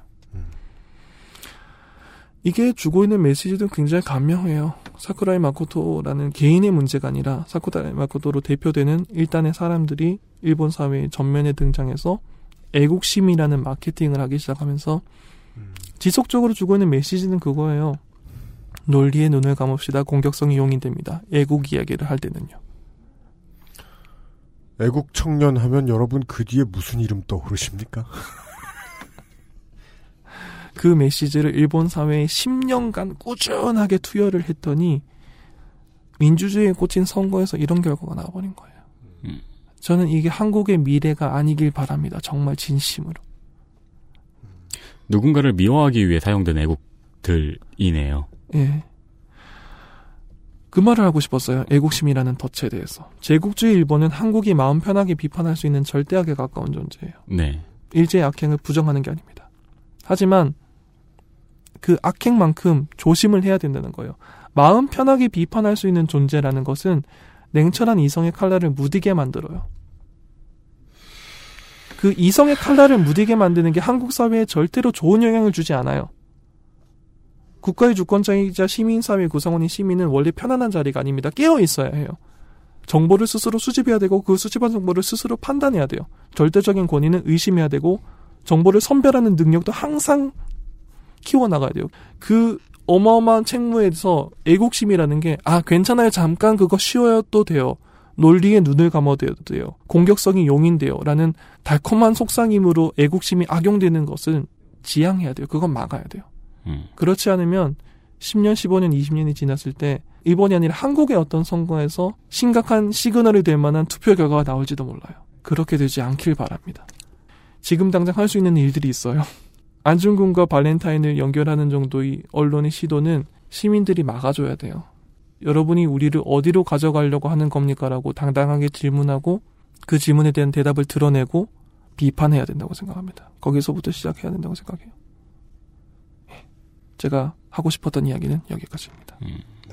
마지막에 논의의 중요성을 말씀해 주셨네요. 그러네요. 애국심이라는 거는 누구나, 나쁘지 않아요. 누구나 가질 수 있는 거잖아요. 예. 누구나 가져야 되는 건 아니지만 누구나 가질 수 있는 거잖아요. 그 나라의 국민이라면은 내걸 수 있는 이름이잖아요. 예. 그 말은 종종 누구나 남을 미워할 수 있는 근거가 되기도 하는 거네요. 그리고 애국심이라는 피드백이 저번 시간에 나왔던 것처럼 미군의 예를 들을 때 말씀드린 것처럼 냉철한 이성으로 판단했을 때도 내가 이 나라를 사랑할 만하니까 사랑한다라고 하는 애국심이 가장 아름답다고 생각해요. 내가 이 정도 나라라면 목숨을 바칠 수 있겠다라는 시그널을 국가가 줬기 때문에 고- 목숨을 바칠 수 있을 때 가장 숭고한 애국심이 나온다고 생각해요. 맹목적인 게 아니라. 네. 그러기 위해서는 이성을 가진 시민이 되어야 되죠. 제가 그 아는 아끼는 어 음악하는 후배가 있어요. 지금도 하나 모르겠어요. 이제 다 늙어가는 처지라. 네. 저도 별로 싫어하는 개념이에요. 상남자야 상남자. 음. 그런 지인은 있죠. 등치 좋고 잘생겼고요. 네. 네. 물론 좀 지는 걸 싫어해서 어, 저한테 스타 지면 막 일 박박 깔고 막 이러는데 형이고 뭐고. 어, 그또 그런 정신 있는 것도 좋죠. 네. 네. 어, 군대도 수색대대 갔다 왔어요. 음. 사진도 되게 많이 찍었어요. 그렇죠. 저는 군대에서 본 사진 이렇게 많이 찍어. 그리고 저는 군대에 남긴 사진이 없거든요. 네, 저도 없어요. 많이 찍었더라고요. 그리고 한참 막 사업 안 되고 막 힘들 때는 그 혼자서 전국을 막 그 걸어서 여행하고 막 이런 거 일부러 하고 막 음, 놀라운 친구예요. 할 줄 알다니 대단하죠. 음, 그러네요. 그 친구는 사회에 대해서 별로 얘기하는 걸 좋아하지 않아요. 어쩌다 얘기하죠? 그럼 다 이런 얘기예요. 예를 들면 이런 겁니다. 재미있는 실험을 우리 해볼까요?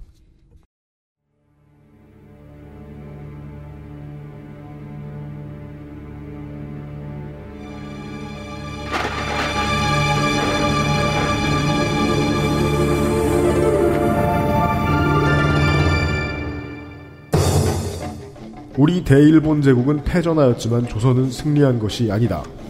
내가 장담하건대 조선인들이 다시 제정신을 차리고 찬란하고 위대했던 옛 조선의 영광을 되찾으려면 100여 년이라는 세월이 훨씬 걸릴 것이다.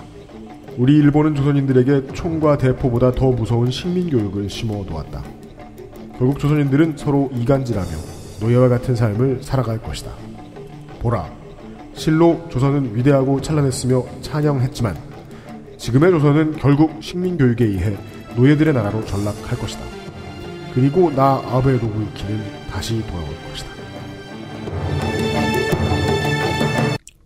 이거 1배에서 1배에 올라갔던 글이에요. 1배에서도 1배에 올라갔을지 모르겠지만 5위에서도 배우배에 올라갔을 것 같은 글입니다. 음, 네.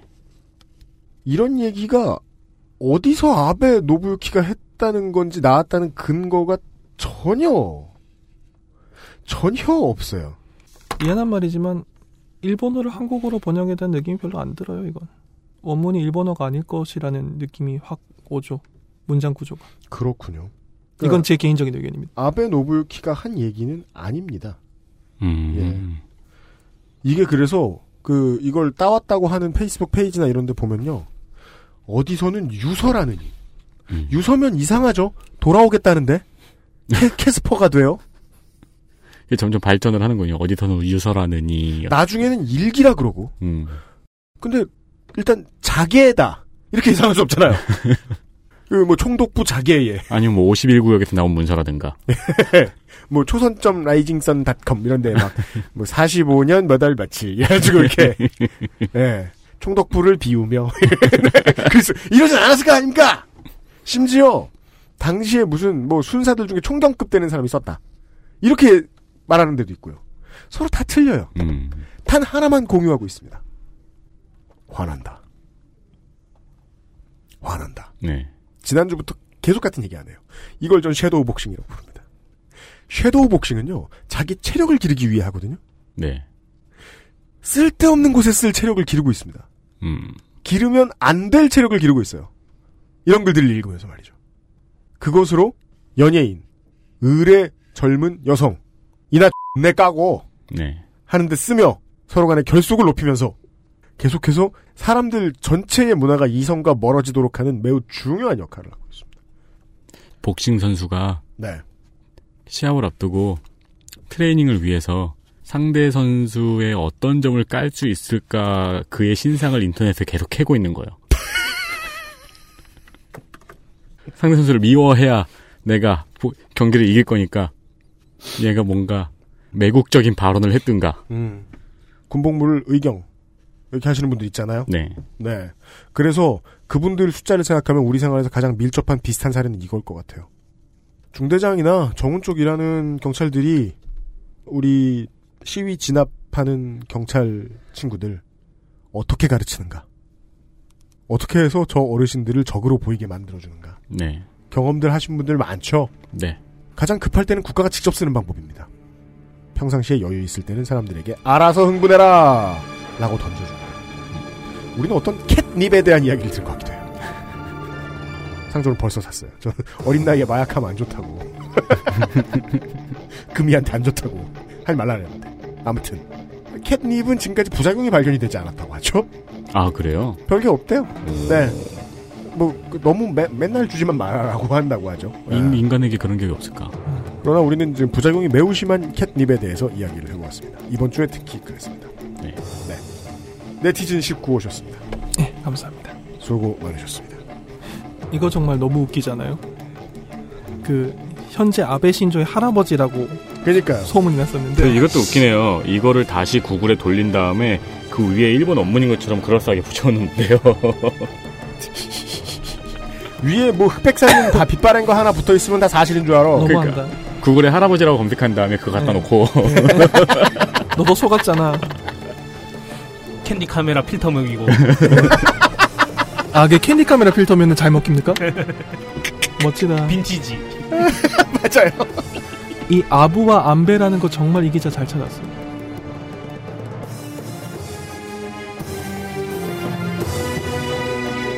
XSFM입니다.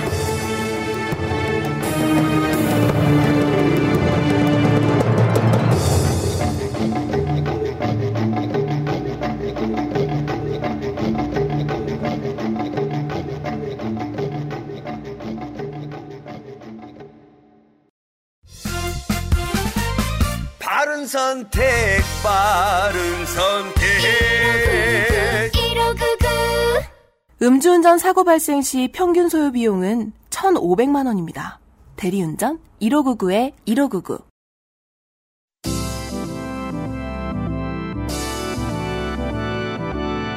그것은 알기 싫다 공개 방송. 알기 싫은 요즘은 팟캐스트 시대. 어색하네. 그죠? 우리가 이불 안을 너무 좋아해서 공개 방송 같은 거는 생각하니까 조금 어색한지도 몰라요. 밖에서 사람을 좀 만날 때가 됐죠. 맞습니다. 11월 13일 오후 3시 서울시 송파구 오금로 195번지 DNG홀에서 여러분을 만나겠습니다. 그것은 알기 싫다. 200회 특집 공개 방송. 그알싫 by 요파 씨. 이분은 진행의 유, 에? 이분은 진행의 윤세민. 옆에 유승균 객원 기자가 앉아 있을 것입니다. 그다지 전문적이지 않은 전문가들에게 세상살이의 어려움을 들려주세요. 소개된 분들께 그리고 찾아와 주신 분들께 선물을 준비하고 있습니다. 액세스몰에서 예매할 수 있습니다.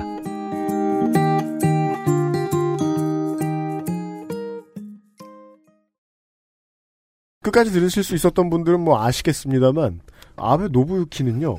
아베 신조하고 아무런 상관도 없습니다. 음, 네. 네, 지금의 총리와는 아무 상관도 없습니다.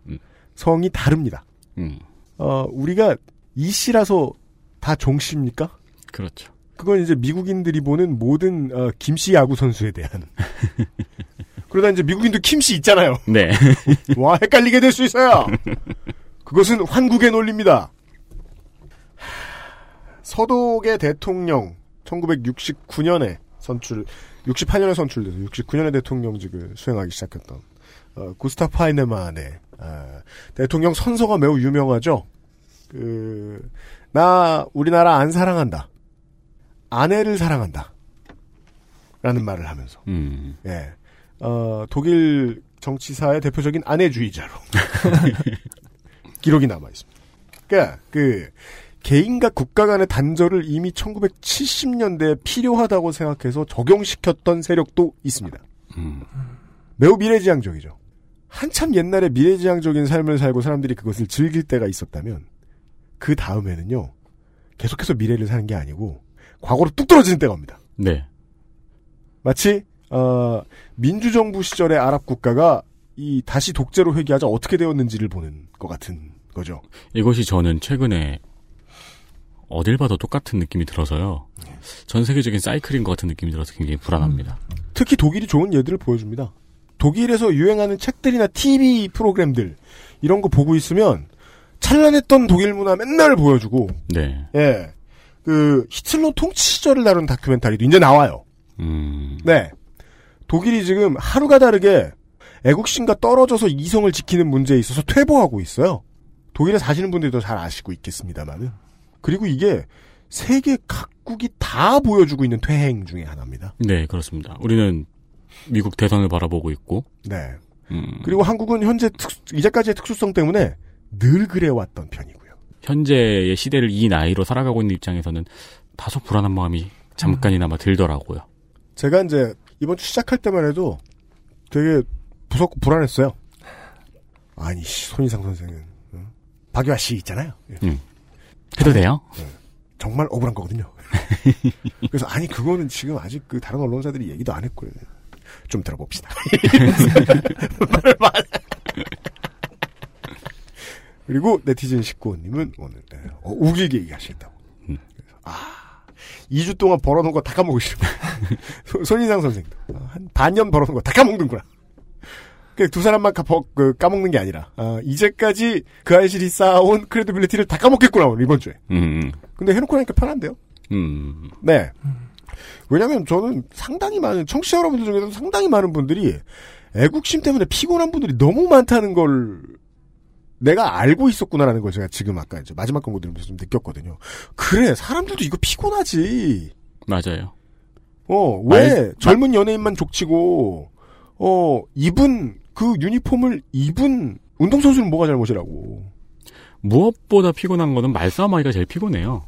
음. 넘어가잖아요. 이런 문제는 보고 넘어가잖아요. 그렇죠. 왜냐면 싸울 건덕지 많고 내 신경 건드리는 거 많은데 이런 문제는 어디서부터 싸워야 될지 알 것 같고 근데 음. 그 길로 가기 싫고 이번 주 내내 이 얘기를 해놓고 보니까 제일 저한테 매력적인 새로운 깨달음은 이거네요. 왜 애국 문제로 그러니까 우린 남자로 살았으니까 뭔지 알잖아요. 애국 문제로 자발적으로 주먹을 불끈지고 부들부들한 우리 주변의 친한 사람들을 볼 수 있어요. 제 기억에 그들은 구할구푼이 남자였어요. 네. 오 이거 재밌는데요. 네, 그렇습니다. 이게 재밌는 건 그레고리 하우스처럼 재밌어요. 아 재밌는데요. 저렇게 죽어가다니. 음. 네. 네티즌 19호님은 어, 이제 그 DC를 벗어나 two 채널로 가느라고 네. 당분간 저희 스튜디오에 못 오시고요. 네티즌으로 돌아가겠습니다. 네. 올해의 인사를 좀 청취자분들께 해주실래요? 예, 팟캐스트에서 하고 싶은 이야기가 있다라고 생각을 하고 있었는데 정말 예기치 않게 섭외를 받아서 세 번이나 기회를 받았습니다. 얼마나 대단한 일입니까? 근데 그걸 그알싫에서 할 수 있다니. 음, 그렇습니다. 정말 영광이었습니다. 그것도 이 주간에. 그렇습니다. 여러분들이 들으시기엔 어땠는지 잘 모르겠습니다. 네. 만약에 다시 기회가 주어진다면 내년에 다시 한번 방송에서 만나 뵙겠습니다. 알겠습니다. 기다리고 있겠습니다. 네, 들어주셔서 감사했습니다. 네. 네티즌 시백스호님과 작별을 고합니다. 어, 내년에 다시 뵙도록 하겠고요. 저희들은 다음 주에 다시 돌아오도록 하겠습니다. 어, 좀더 익숙하고 네. 좀더 식상한 얼굴을 때리고 다음 주에 새롭지 않은 모습으로 찾아뵙도록 하겠습니다. 가만히 생각해 보면은 이 화려한 주간 있잖아요. 네. 생각해 보면 지난주도 화려했고 지지난주도 화려했어요. 진짜 식은 땀이 흘러요. 네. 편집할 때. 이, 이 주간이 덕질인부터 시작한 것 같은 생각이 들어요. 네. 두 주적이죠. 네. 기획지저반장과 예, 덕질 훈련병. 네. 네. 그 사람들은 안 나옵니다. 다음 주에 뵙도록 하겠습니다. 이번 주 방송 결과를 음. 투표로 받으면 어떨까요? 투표? UMC는 조던 12를 사도 되는가? 아, 아, 이게 재밌는 얘기입니다. 전 안 살 거예요. 살려고 만든 방송이 아니었어요? 저도 그럴 줄 알았거든요. 네. 전 지금의 확신은 그래요. 전 안 살 거예요. 왜요? 만약에 우리 청취자분들 중에 어떤 분들이 어, 나는 그래도 싫다라고 하는 분들이 좀 많다고 치죠. 네. 여기에서 제가 아 그건 바보 같은 생각입니다. 저는 샀는데요. 이러면서 보여주는 거 있잖아요. 음. 제가 그럴 정신이 있었으면 저는 계속 예술을 하고 있었을 것 같아요. 음. 네. 아주 상식적인 얘기도 들어주지 않는 사람에게 매일같이 얘기하고 있으면 그 말하는 사람이 메시아 증후군이 돼요. 음. 맞아요. 지금 우리가 옳다고 얘기했던 이 가치는 우리가 100번만 더 말하면 우리를 무식하게 만드는 가치가 되거든요. 네. 그래서 더 스트레스 받느니 전 안 삽니다. 음. 다른 마- 살 것도 많습니다. 이렇게 말씀하시고 공개 방송 때 신고 나와야지 이제 멋있는 엔딩인데. 투표 항목을 그렇게 하려 했거든요. 조던 12 사기, 고자 되기. 아 가운데 광원을 내느냐 광원으로 디자인된 신발을 신느냐 둘 다 선택하지 않고자. 다음 주에 뵙겠습니다. 윤세민과 유현씨와 김상주 엔지니어였습니다. 안녕히 계십시오. 감사합니다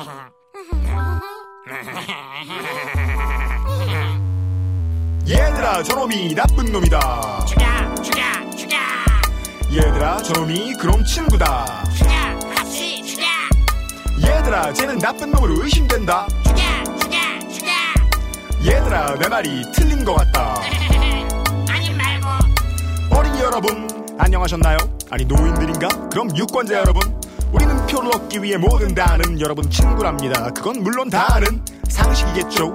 약간의 지식이 필요 하는 건 절대 말하거나 시키지 않아요. 상황이 실제로는 매우 복잡하더라도 우린 알기 쉽게 포장을 잘만 하더라고. 소문 내줘요. 그래야 재선이 돼요. 사실 필요한 건 표가 아니라 돈이지만요. 아 돈이 아닌가? 그럼 명예는 아닌가? 아님 기부학교를 만들어 내 딸 대학 보내긴가? 여간의 100년 전에 저희 조부님께서 낙가무슨 상한데 허가받았던 광산 속에서 금이 나와서 갑자기 빵 터진 재산에서 한 푼어치 잃고 싶지 않은 마음이에요.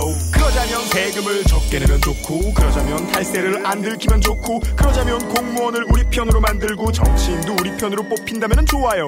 아무래도 우리 땅엔 민주주의라고 행복한 삶에 크나큰 걸림돌이 있죠. 정치인을 투표 같은 이상한 짓으로 뽑아요. 우리 편 안 뽑히면 우린 망하니까 다 같이 얘들아 저놈이 나쁜 놈이다. 죽여 죽여 얘들아 저놈이 그럼 친구다. 죽여 같이 죽여 얘들아 쟤는 나쁜 놈으로 의심된다. 죽여 죽여 죽여 얘들아 내 말이 틀린 것 같다. 아님 말고.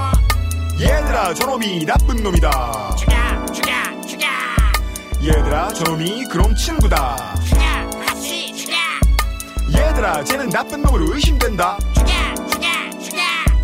얘들아 내 말이 틀린 것 같다 우리 편 없는 삶은 상상할 수 없어요. 외로울 테니까 삥을 뜯길 테니까. 그래서 시간 날 때 신문을 만들었어요. 우리 편 들려주고 생각을 공유해주죠. 생각이 복잡할 때 한번 꼭 읽어봐요. 모든 걸 간단하게 정리해드릴게요. 그래도 머릿속이 영 복잡해서 모두 친구는 아닐까? 그런 위험한 생각이 드나요? 안 돼요. 사람을 믿으면 정말 안 돼요. 튼튼한 집 안전한 차 얼음이 나오는 정수기도 사람들이 그냥 갖다 주는 게 아니에요. 결국 돈이라고 돈. 그걸 지켜야 돼요 그런데 돈이란 건 양이 좀 모자라서 우리들한테 좀 많으면 쟤들은 거지가 되죠. 하지만 괜찮아요. 우리 편만 되세요. 기업, 신문, 방송, 법이 모두 우리의 친구죠. 아직도 머릿속에 의문이 있나요? 부자라면 남의 편은 어쩌지? 쪽수는 저쪽이 많아. 왜 다들 고생하지? 저 사람들 고생하는데 왜 편을 가르지? 생각이 많다는 건 고통을 뜻하고 이상한 생각이 든다면 행복은 사라지고 고뇌가 심해지고 돈을 제때 못 벌고 불만이 늘어나면 난 너한테 이렇게 말해요. 얘들아 저놈이 나쁜 놈이다. 죽여 죽여 죽여 얘들아 저놈이 그럼 친구다. 죽여 같이 죽여 얘들아 쟤는 나쁜 놈으로 의심된다. 죽여 죽여 죽여 얘들아 내 말이 틀린 것 같다. 아님 말고. 얘들아 저놈이 나쁜 놈이다. 죽여 죽여 죽여 얘들아 저놈이 그럼 친구다. 죽여 같이 죽여 얘들아 쟤는 나쁜 놈으로 의심된다 얘들아 내 말이 틀린 것 같다. 아님 말고. 그래 그런 건 인정할 수 있어 저 바보들이 이래서 우리가 먹고 살 수 있어. 그 바보들이 똑똑해지면 우리 집이 작아져. 네 임무는 바보들을 바보로 유지시키는 것 하나. 외부의 적을 만들어 놓기. 없으면 아무나 잡아서 적으로 부장시키기. 겁주면 뭉치고 뭉치면 일하거든. 겁먹는 애 삥 뜯는 법은 중비리도 알거든. 둘 우리를 지들 편으로 속이기. 이런데 애국심이란 말을 종종 써줘. 애국심이란 애국심으로 사람을 속여서 장사하는 기술 출연료 올리는 기계란다. 셋 지들끼리 싸우게 만들기. 동네도 갈라주고 남녀도 갈라줘. 웃긴 게 갈라 놓으면 알아서 잘들 싸워. 그새 등쳐먹는 새도 모르게 감쪽 같다고. 가끔은 잠바 입은 허름한 촌놈들이 시험 좀 잘 봤다고 일을 좀 잘한다고 주제를 모르고서 우리 자리에 들어와 주인 행세를 할 때가 있어. 이게 위험해. 걔들은 숨만 쉬면 우릴 죽여놓거든. 그래서 자격시험을 요새 없애고 있어. 그래서 비싼 학교를 요즘 만들고 있어. 끝으로 신문에 이렇게 써주면 고민 해결. 얘들아 저놈이 나쁜 놈이다. 죽여 죽여 죽여. 얘들아 저놈이 그럼 친구다. 죽여 얘들아 쟤는 나쁜 놈으로 의심된다. 죽여 죽여 죽여. 얘들아 내 말이 틀린 것 같다. 아님 말고. 얘들아 저놈이 나쁜 놈이다. 죽여 죽여 죽여. 얘들아 저놈이 그럼 친구다. 죽여 같이 죽여. 얘들아 쟤는 나쁜 놈으로 의심된다. 죽여 죽여 죽여. 얘들아 내 말이 틀린 것 같다. 아님 말고. 오늘의 교훈 생각을 적게 합시다 요즘같이 험할 땐 한 방에 훅 가는 수가 있어요. 맞아, 맞아, 맞아. 죽어. XSFM입니다. I D W K